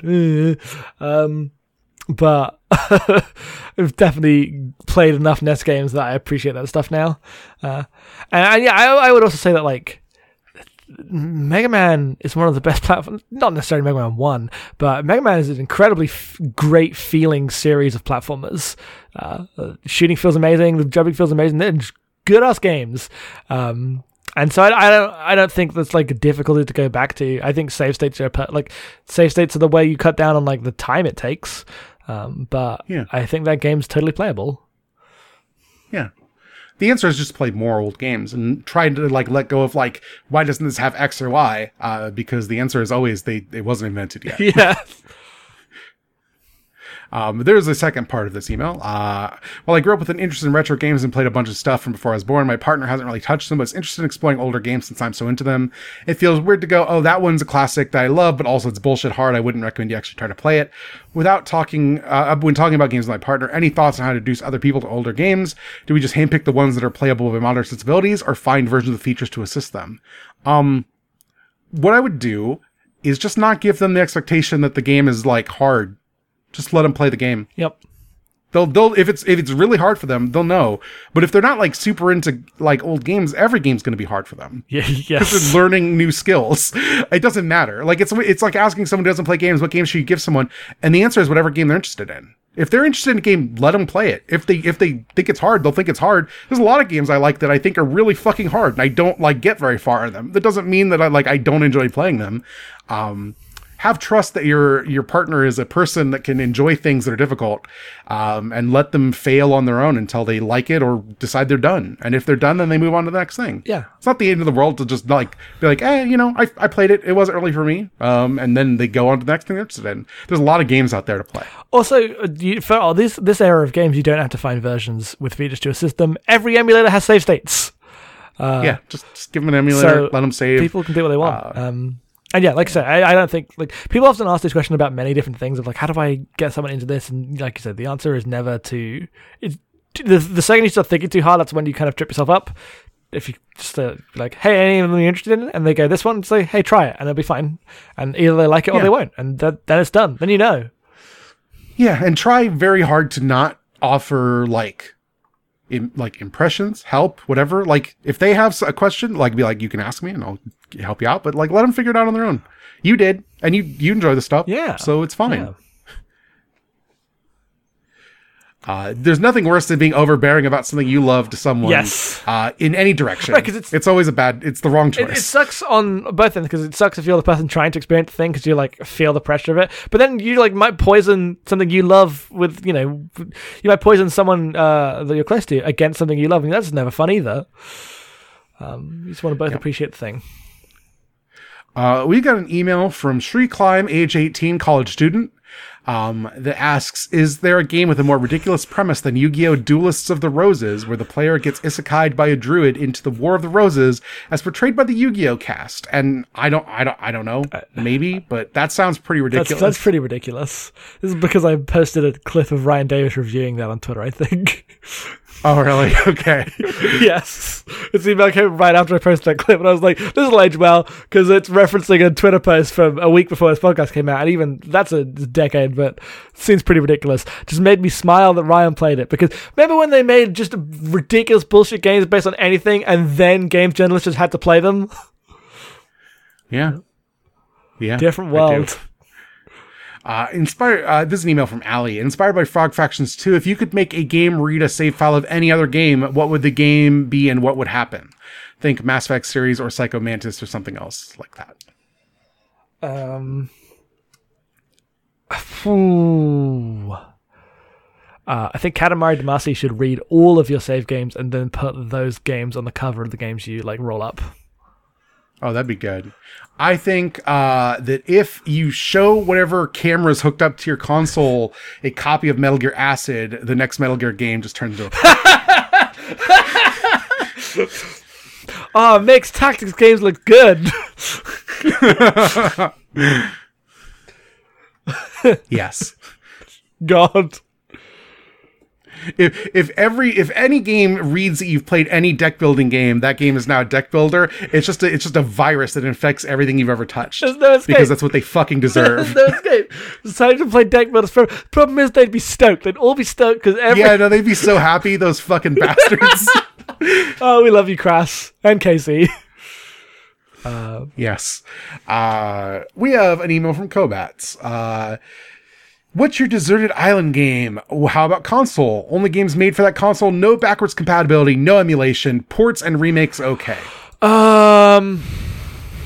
Oh, P.S. Jackson watch Yuru Camp and watch Girls Last Tour. Okay, I will. Um. Oh, I, I, I should go and watch uh, Yuru Camp today. I feel bad. I f- feel bad now. I've been. I've, I said I'll watch that to Cobalt. I think when Yuru Camp was airing. Second season's about to start.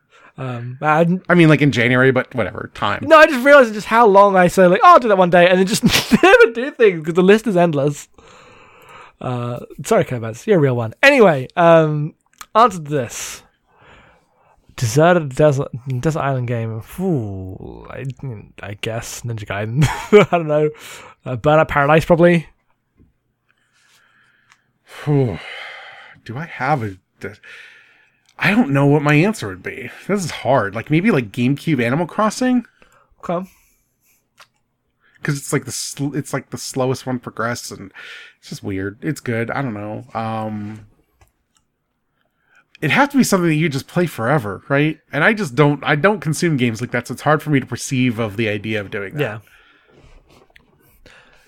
Or maybe I'll just get really into an RPG or something like Etrian Odyssey, one of them. I don't care which one. Throw one at me.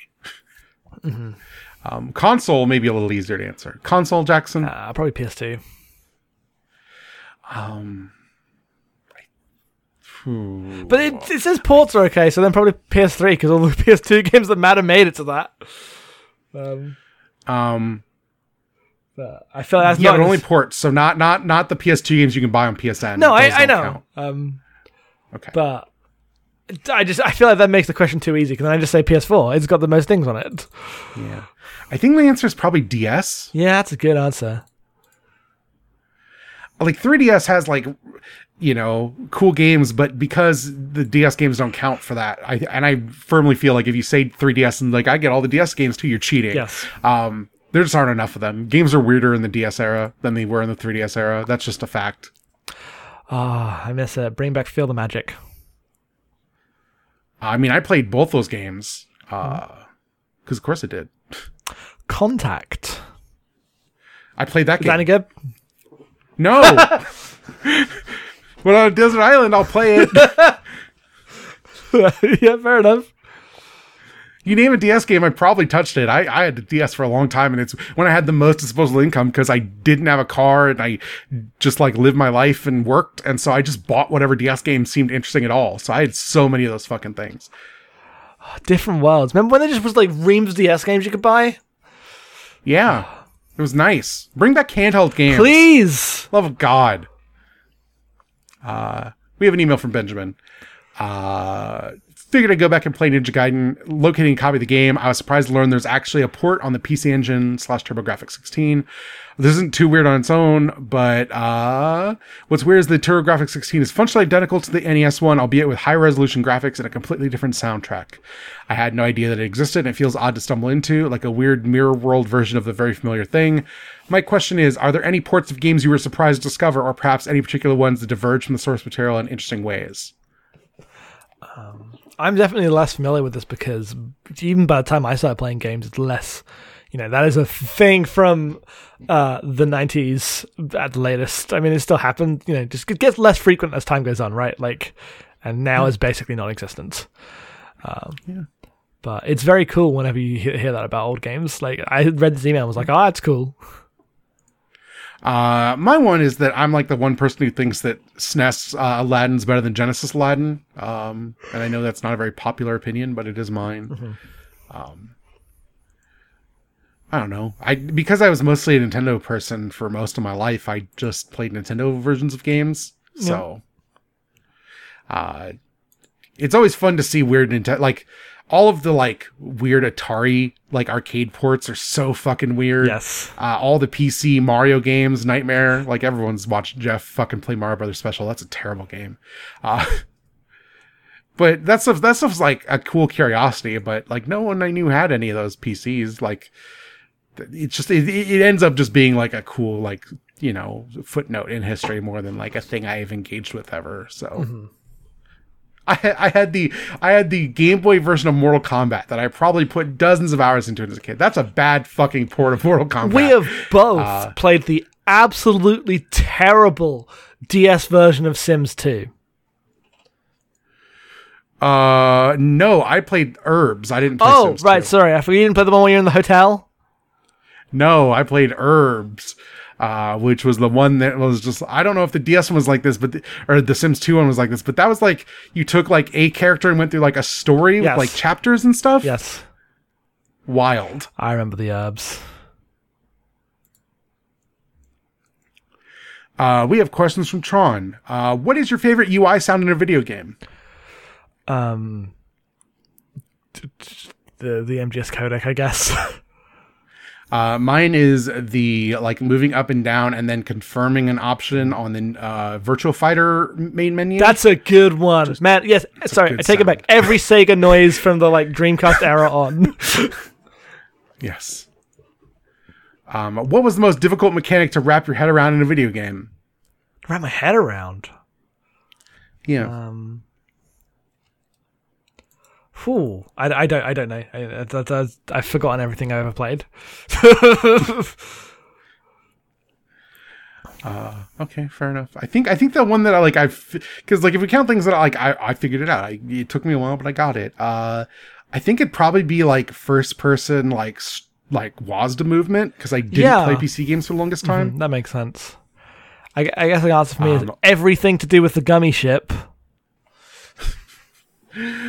Uh, what game do you feel had the greatest potential to have a great sequel but didn't get one? A Mirror's Edge. I was going to say Final Fantasy 12, but that too. Well, there you go. Uh, yeah.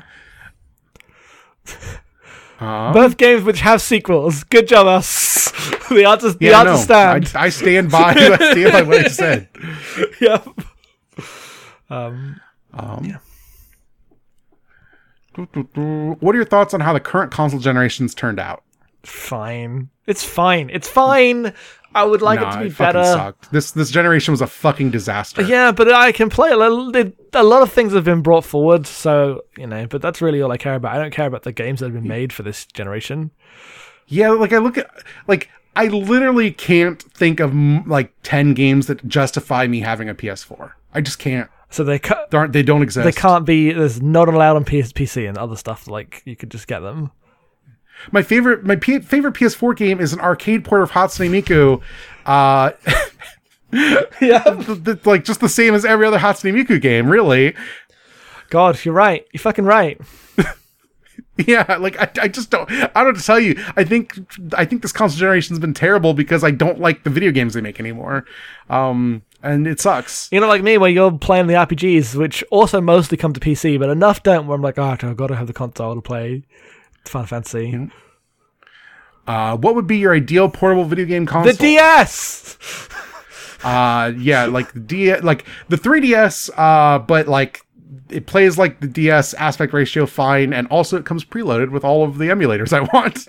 Yeah. It really is just the DS, but it like is a bit more powerful, so it can emulate stuff. Like just, just Yes. that. Just make it. Put out the DSi again.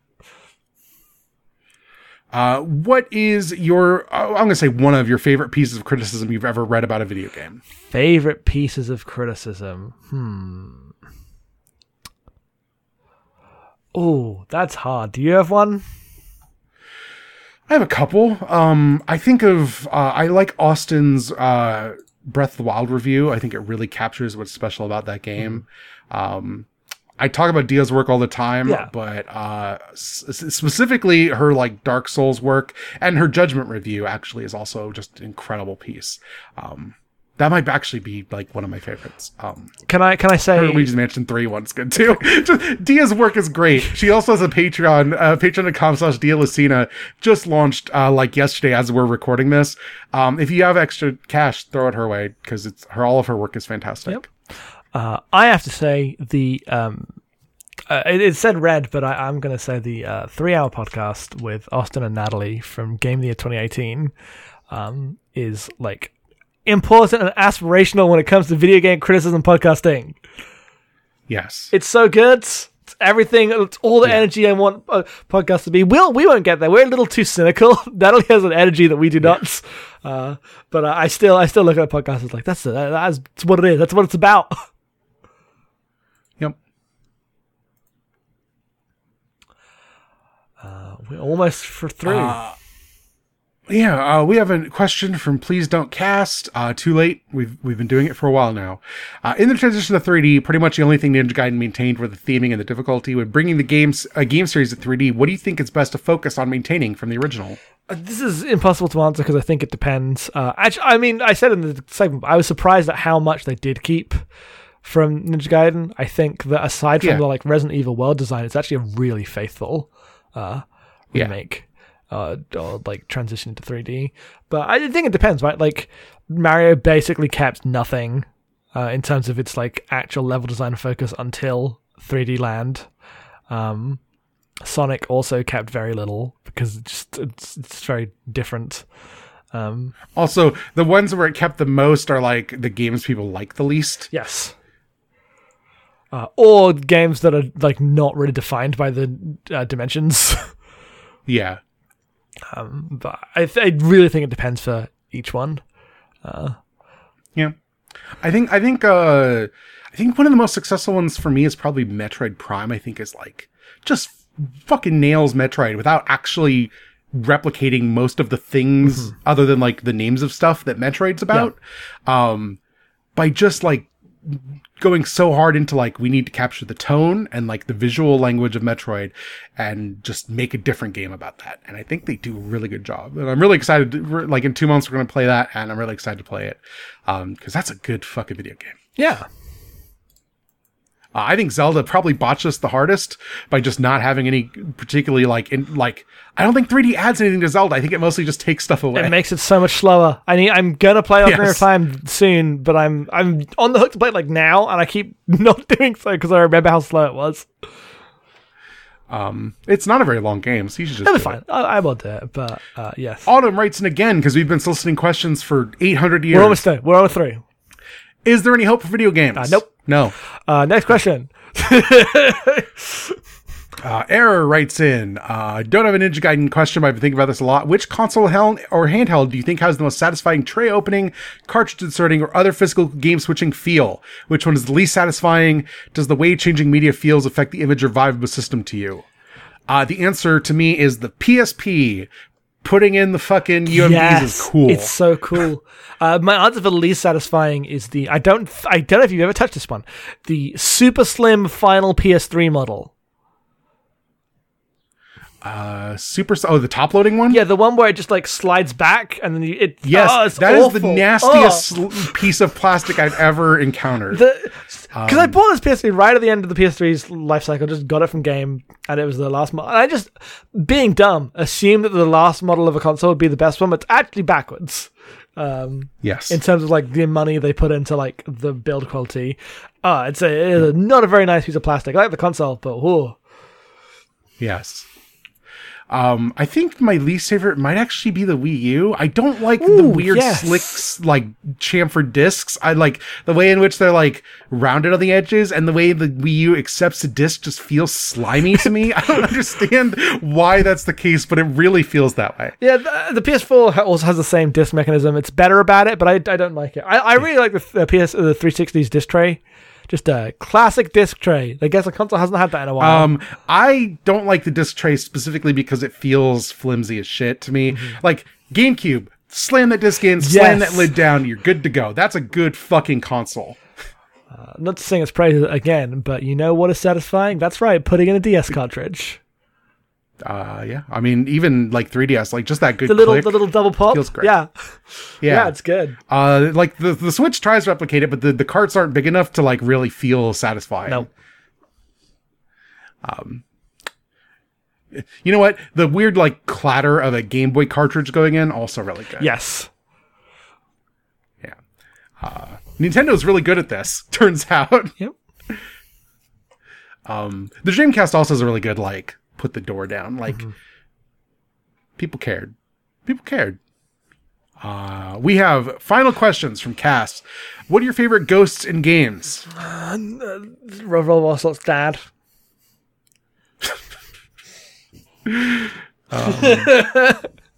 Yeah, okay, fair enough. That might be the only answer that matters. Yep.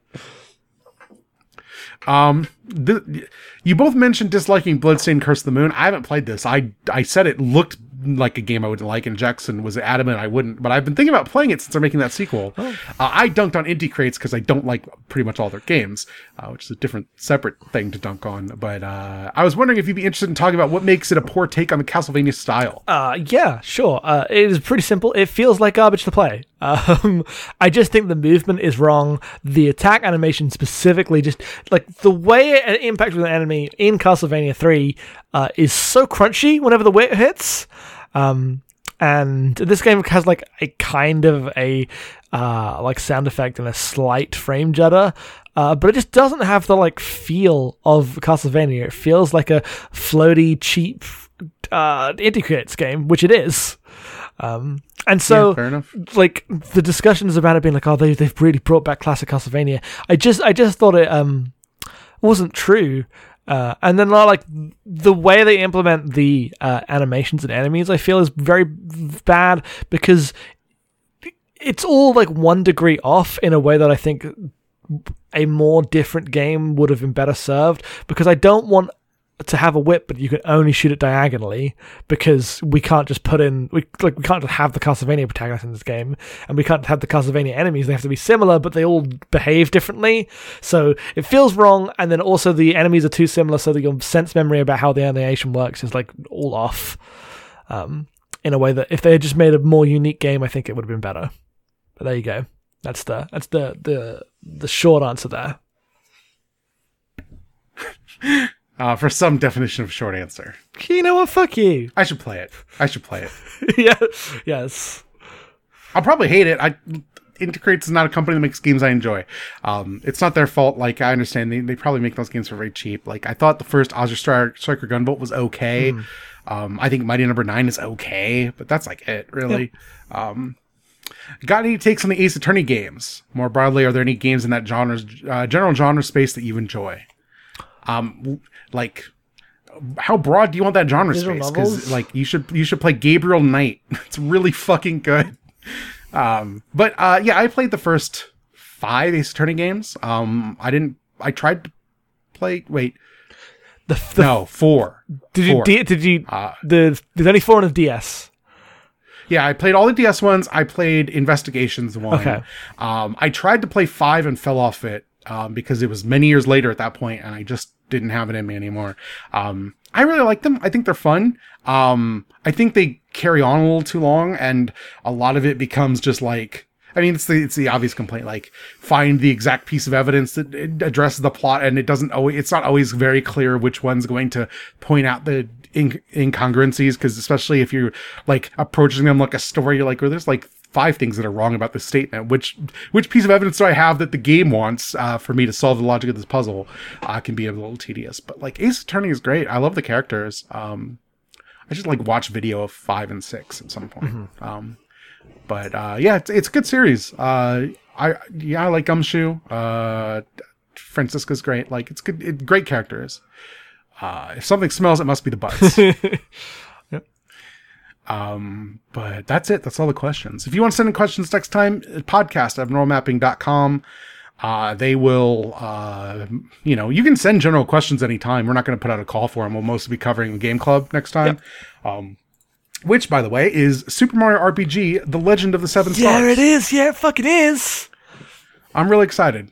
Um, I'm gonna have Jackson help me hack my Vita, and I'm gonna play it on my Vita. Oh shit, I can do that. Yeah.